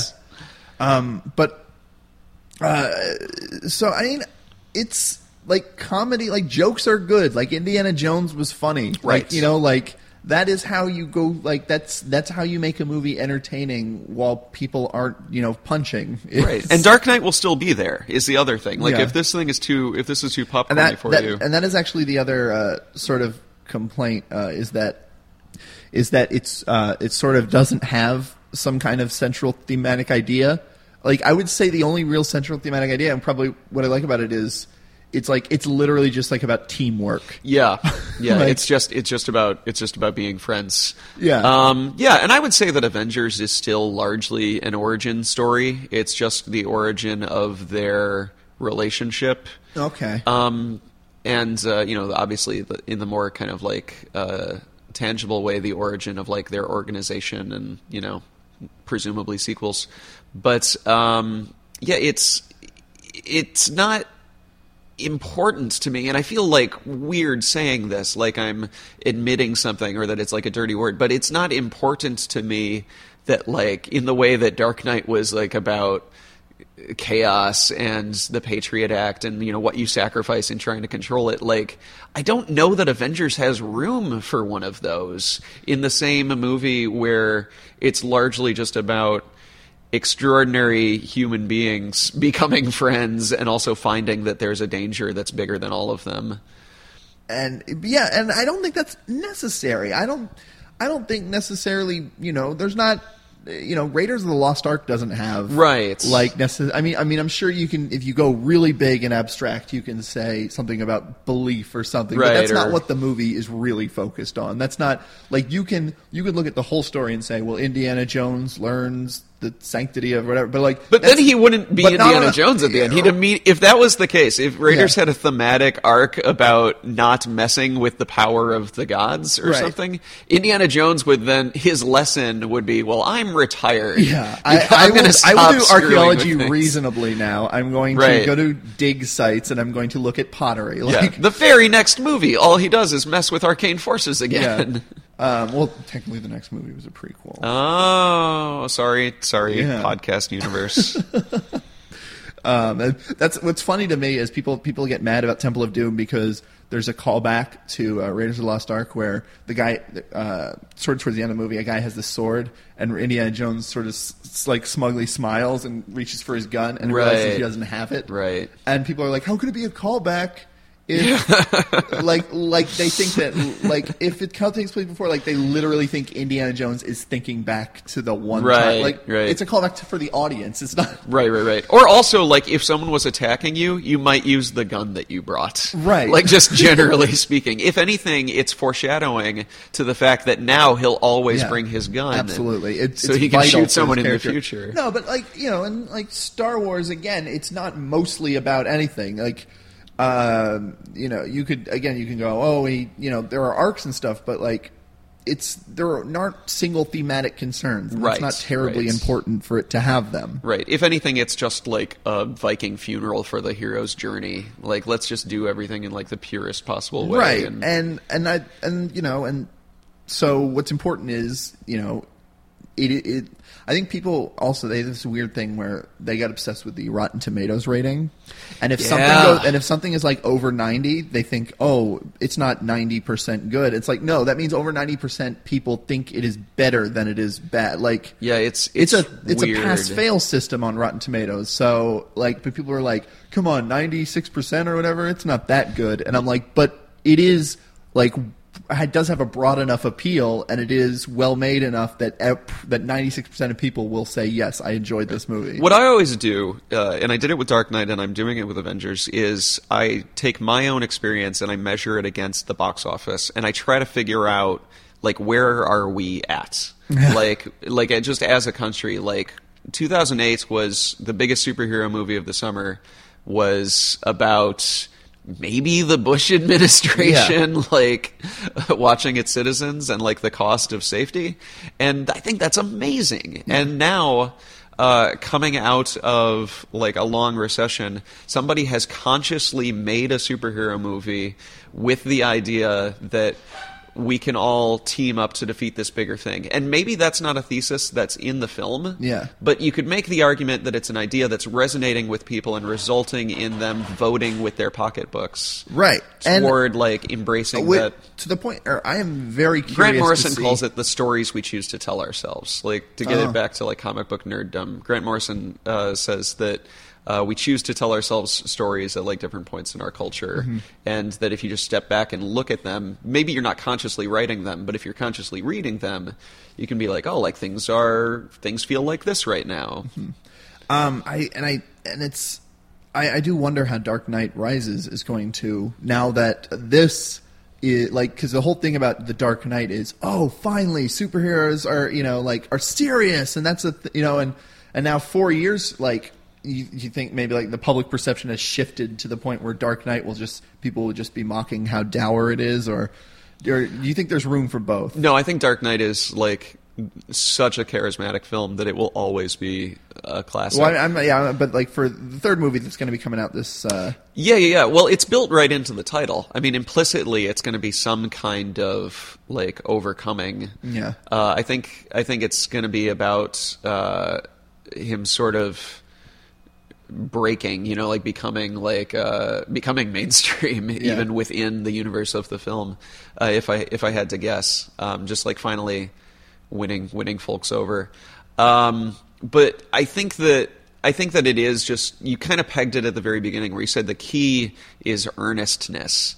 And it's not people don't want a serious superhero movie as much as they want an earnest superhero movie. Like whether it's the tone of Superman, the tone of Iron Man, or the tone of Dark Knight. Yeah. Those are successes because they feel the same way about those characters as you do, and they want to give you a relationship with them that is satisfying.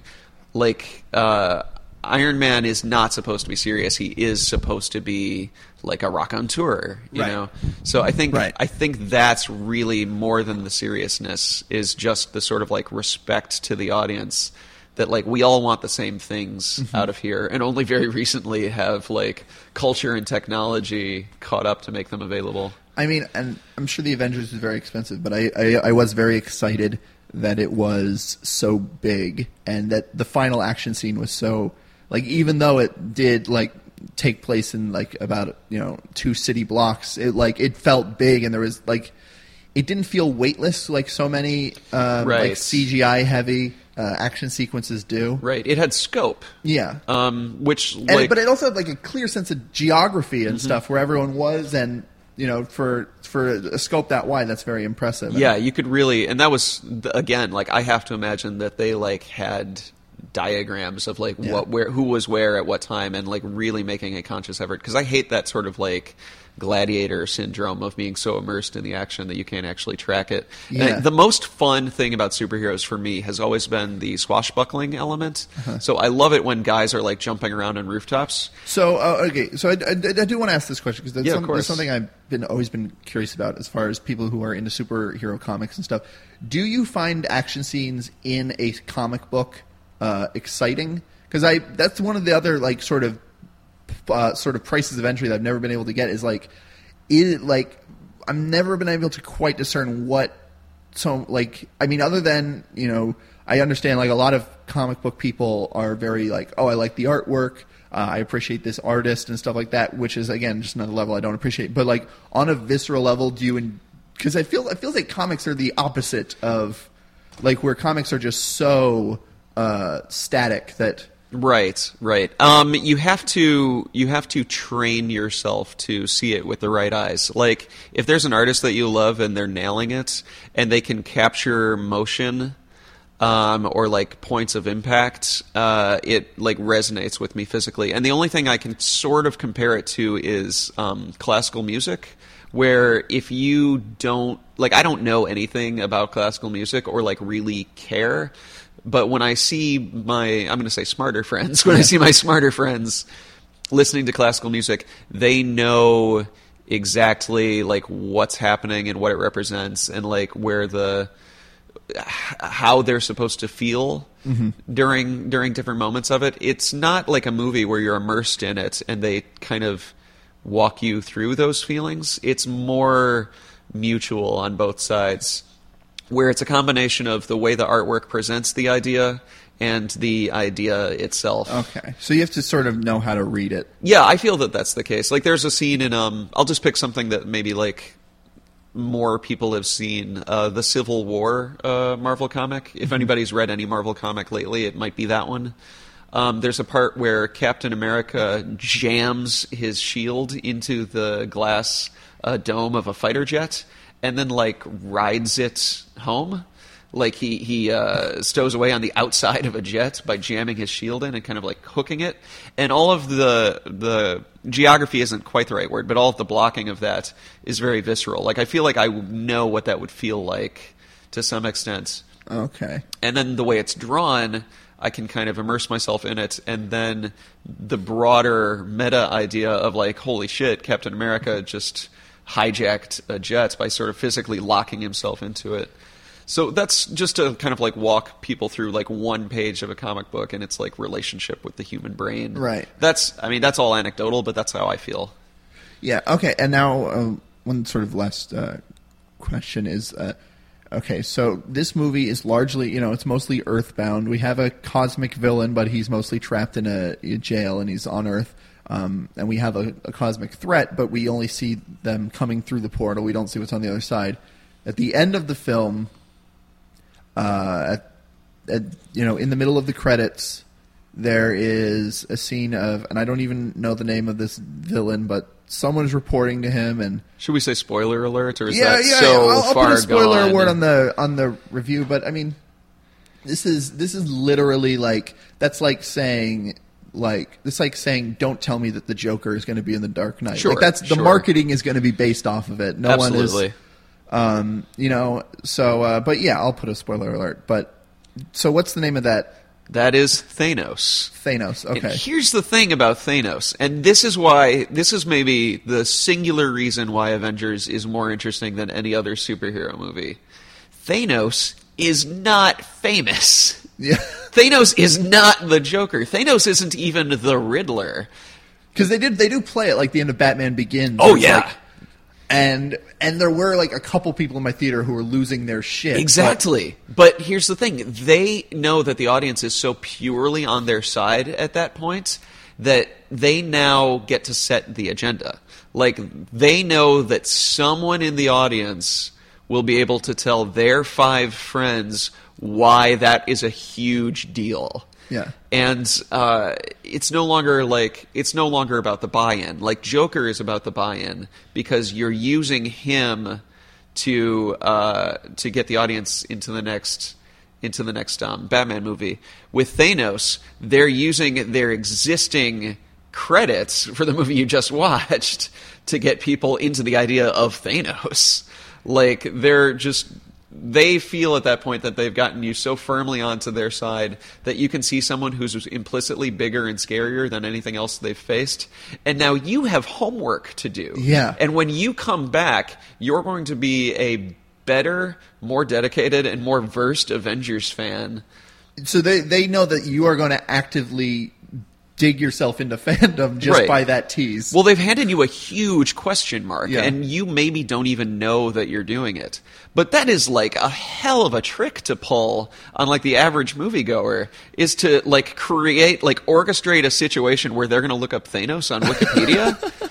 That's mind boggling. That is so ballsy. And the only reason it worked is because Avengers is such a humanized, accessible, like immersive film. Um, so so uh, there was a there was actually another there's a great article on Badass Digest where uh, Devin sort of explained the various storylines of Thanos, and it sounded crazy. He's in love with death. He's in love with the personification Yeah. of death, yeah.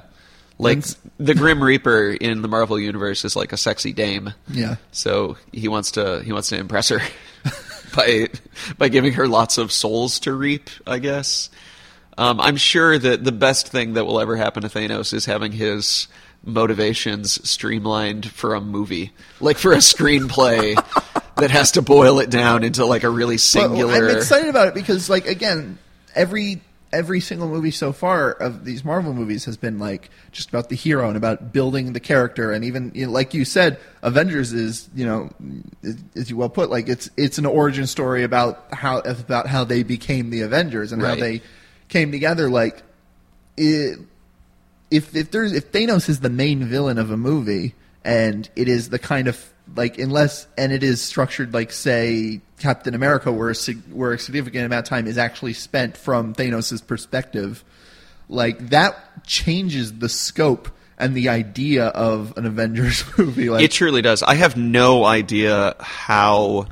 Um, and uh, my friend, my aforementioned friend Sam Weiner and I were talking about this. I have no idea how they can really escalate the tension or the scope because what they're really going from is an army of space monsters to one big space monster who's only really incrementally scarier if you already know who he is. Yeah.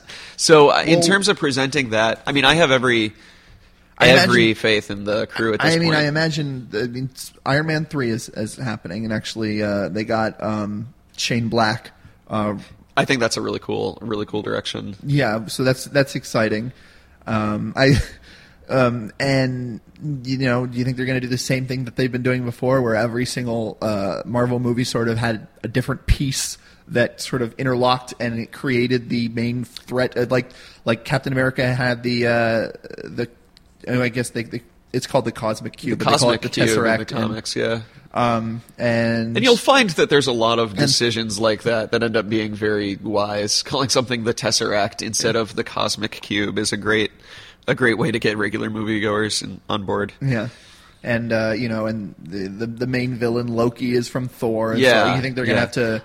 You're, Uh, after Iron Man 2, I think that they're probably, and especially bringing on a new director, I think that they're probably just going to let him do his thing. Because ultimately, like, a high tide will rise all boats, you know? Like, a successful Iron Man movie will keep Iron Man sort of because that, that is air. my that is my fear that we're gonna get all these sort of half movies or like compromised movies. And it's only like every four years or so that we'll get the Avengers movie that, pay, that really pays them off. Right, and you know that's it's the it's the golden the golden goose. Like you have to be really careful about uh, you know sort of taking too much advantage of that in anticipation for Avengers two or whatever. But I I think that we're good. Like at this point, the Marvel universe is just this machine that chugs along, and they don't they don't reboot it that much. Um, that much, God, what a, what a revealing sentence. Um, but like compared to the DC universe, which makes a more conscious uh, effort to sort of relaunch things every few years. Um, Marvel sort of does it slightly more organically by kind of like shoehorning it into the existing momentum of things. So I I have a feeling that like Iron Man two, and again I have no idea, but that Iron Man two will be or Iron Man three rather will be more of its own movie, if only because Avengers just just happened. Yeah. And uh, I don't know, you know, if there is something to be to be done toward an Avengers sequel, it'll probably be like after the credits. you Yeah. know. At this point, I feel like I could start a podcast just about Marvel movies and call it After the Credits. Okay, and one okay one one final question. Uh, do you do you think that Warner Brothers is going to be scrambling to do a uh, Justice League movie now, They- or is that just out of possibility? They were gonna. George Miller was signed on for a while, and it was um, a cast with a Superman and a Batman who weren't Brandon Routh and Christian Bale. And I truly don't know what their deal is because they're always chickens with their heads cut off. Um, you would have thought that having everything under one banner for like the entirety of their cinematic history, they could have done this ages ago. The, the, the problem, the problem though, with that is that you know, like Christopher Nolan, like is not, you know, he's now the big director after Inception and Dark Knight. Like he is not going. I mean, these Marvel movies are in some way like created by committee. They're kind of create like the studios has a lot of power over. You know, even the aesthetic. Like, I think the craziest sort of aesthetic choice that any of the movies makes is Thor is like all Dutch angles. Yeah, but like, yeah. but like they they all have like look a certain way and they they sort of feel the same even though you know uh, Captain America is more uh, you know like again like the Art Deco sort of 40s thing and like they do feel you know because they need to interlock like that and whereas Christopher Nolan is doing his own thing with Batman and if and if you need to do the own thing with Batman and you need to bring Superman into it you're gonna like you're gonna not only break Batman that you're doing you're gonna you know you're gonna probably break Superman trying to bring it there Yeah, yeah, I, I, I agree. Um, I think that they can pull it off if only because that's essentially what Harry Potter is. Like Harry Potter is this like dense universe where they still allow the directors to have some kind of singular vision, and uh, I guess the franchise kind of became more popular when they did kind of go to a house style. Um, so yeah, it'll happen because there's money there. So like, it can't not happen. Um, but I guess it'll be a while. Yeah. Um, all right. Well, thank you very much. Is there anything uh, you anything else you'd like to uh, plug? Yeah. Uh, let's see. Uh, you can follow me at Kibblesmith on Twitter. Uh, my website is kibblesmith.com, but I do way less stuff there. Uh, please w- watch for my book that's coming out in a million years. Yeah. And uh, stay stay long after the credits of this podcast uh, for a special a special bonus bonus scene. Yeah. I, I don't want to say anything else for fear of ruining it. Uh, and also, uh, it probably doesn't actually exist. No, it, it- not yet. Not yet. We're gonna get we're gonna get someone second unit. To, yeah, we're gonna shoot it after the premiere. that's right. Didn't Joss Whedon uh, shoot a the like after credit scene after yeah, the premiere? God bless him. Um, it's and it was the it was the right decision too because we go out on a nice humanizing shot of our heroes uh, instead of uh, an ominous raisin monster that nobody knows the name of. I think it was a good call. What's funny is I thought because they do that thing where they they they've stopped putting the sort of after credits thing at the very end. They've started putting it like after like the first like two minutes of Because people know. Right, so I thought the Thanos thing was it, and I left. Right. I didn't see them all enjoying. Food No, I rolled the the dice table. on that one. Yeah. I can I can spend four more minutes listening to Soundgarden in exchange for. Um, but yeah, go see the Avengers. I'll just pretend Oh, yeah. I made it. Everybody, Yeah. please, everybody, please support the Avengers. great. It really is a great movie, and I understand if it's not your thing, but I don't really understand hating it, like because it's not. It- It's like it just it does what it does so well. Right, and it's only because people have gotten on board that you can have something like Dark Knight. Right. So, uh, yeah, I'm looking forward basically to Geek Chic Backlash waiting at least one more year. Yeah. And then you can go back to stuffing me in a locker. Yeah, and then after that, it's going to be all uh, dinosaur movies. All dinosaur movies. Superheroes out, dinosaurs in. Yep, that's a that's a ticking clock. All right. Well, thank you very much. Thanks for having me. All right. Bye. world without heroes is like a world without sun.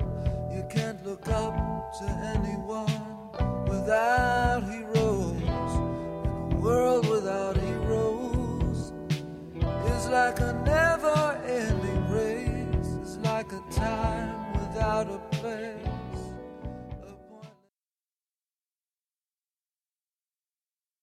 Yeah.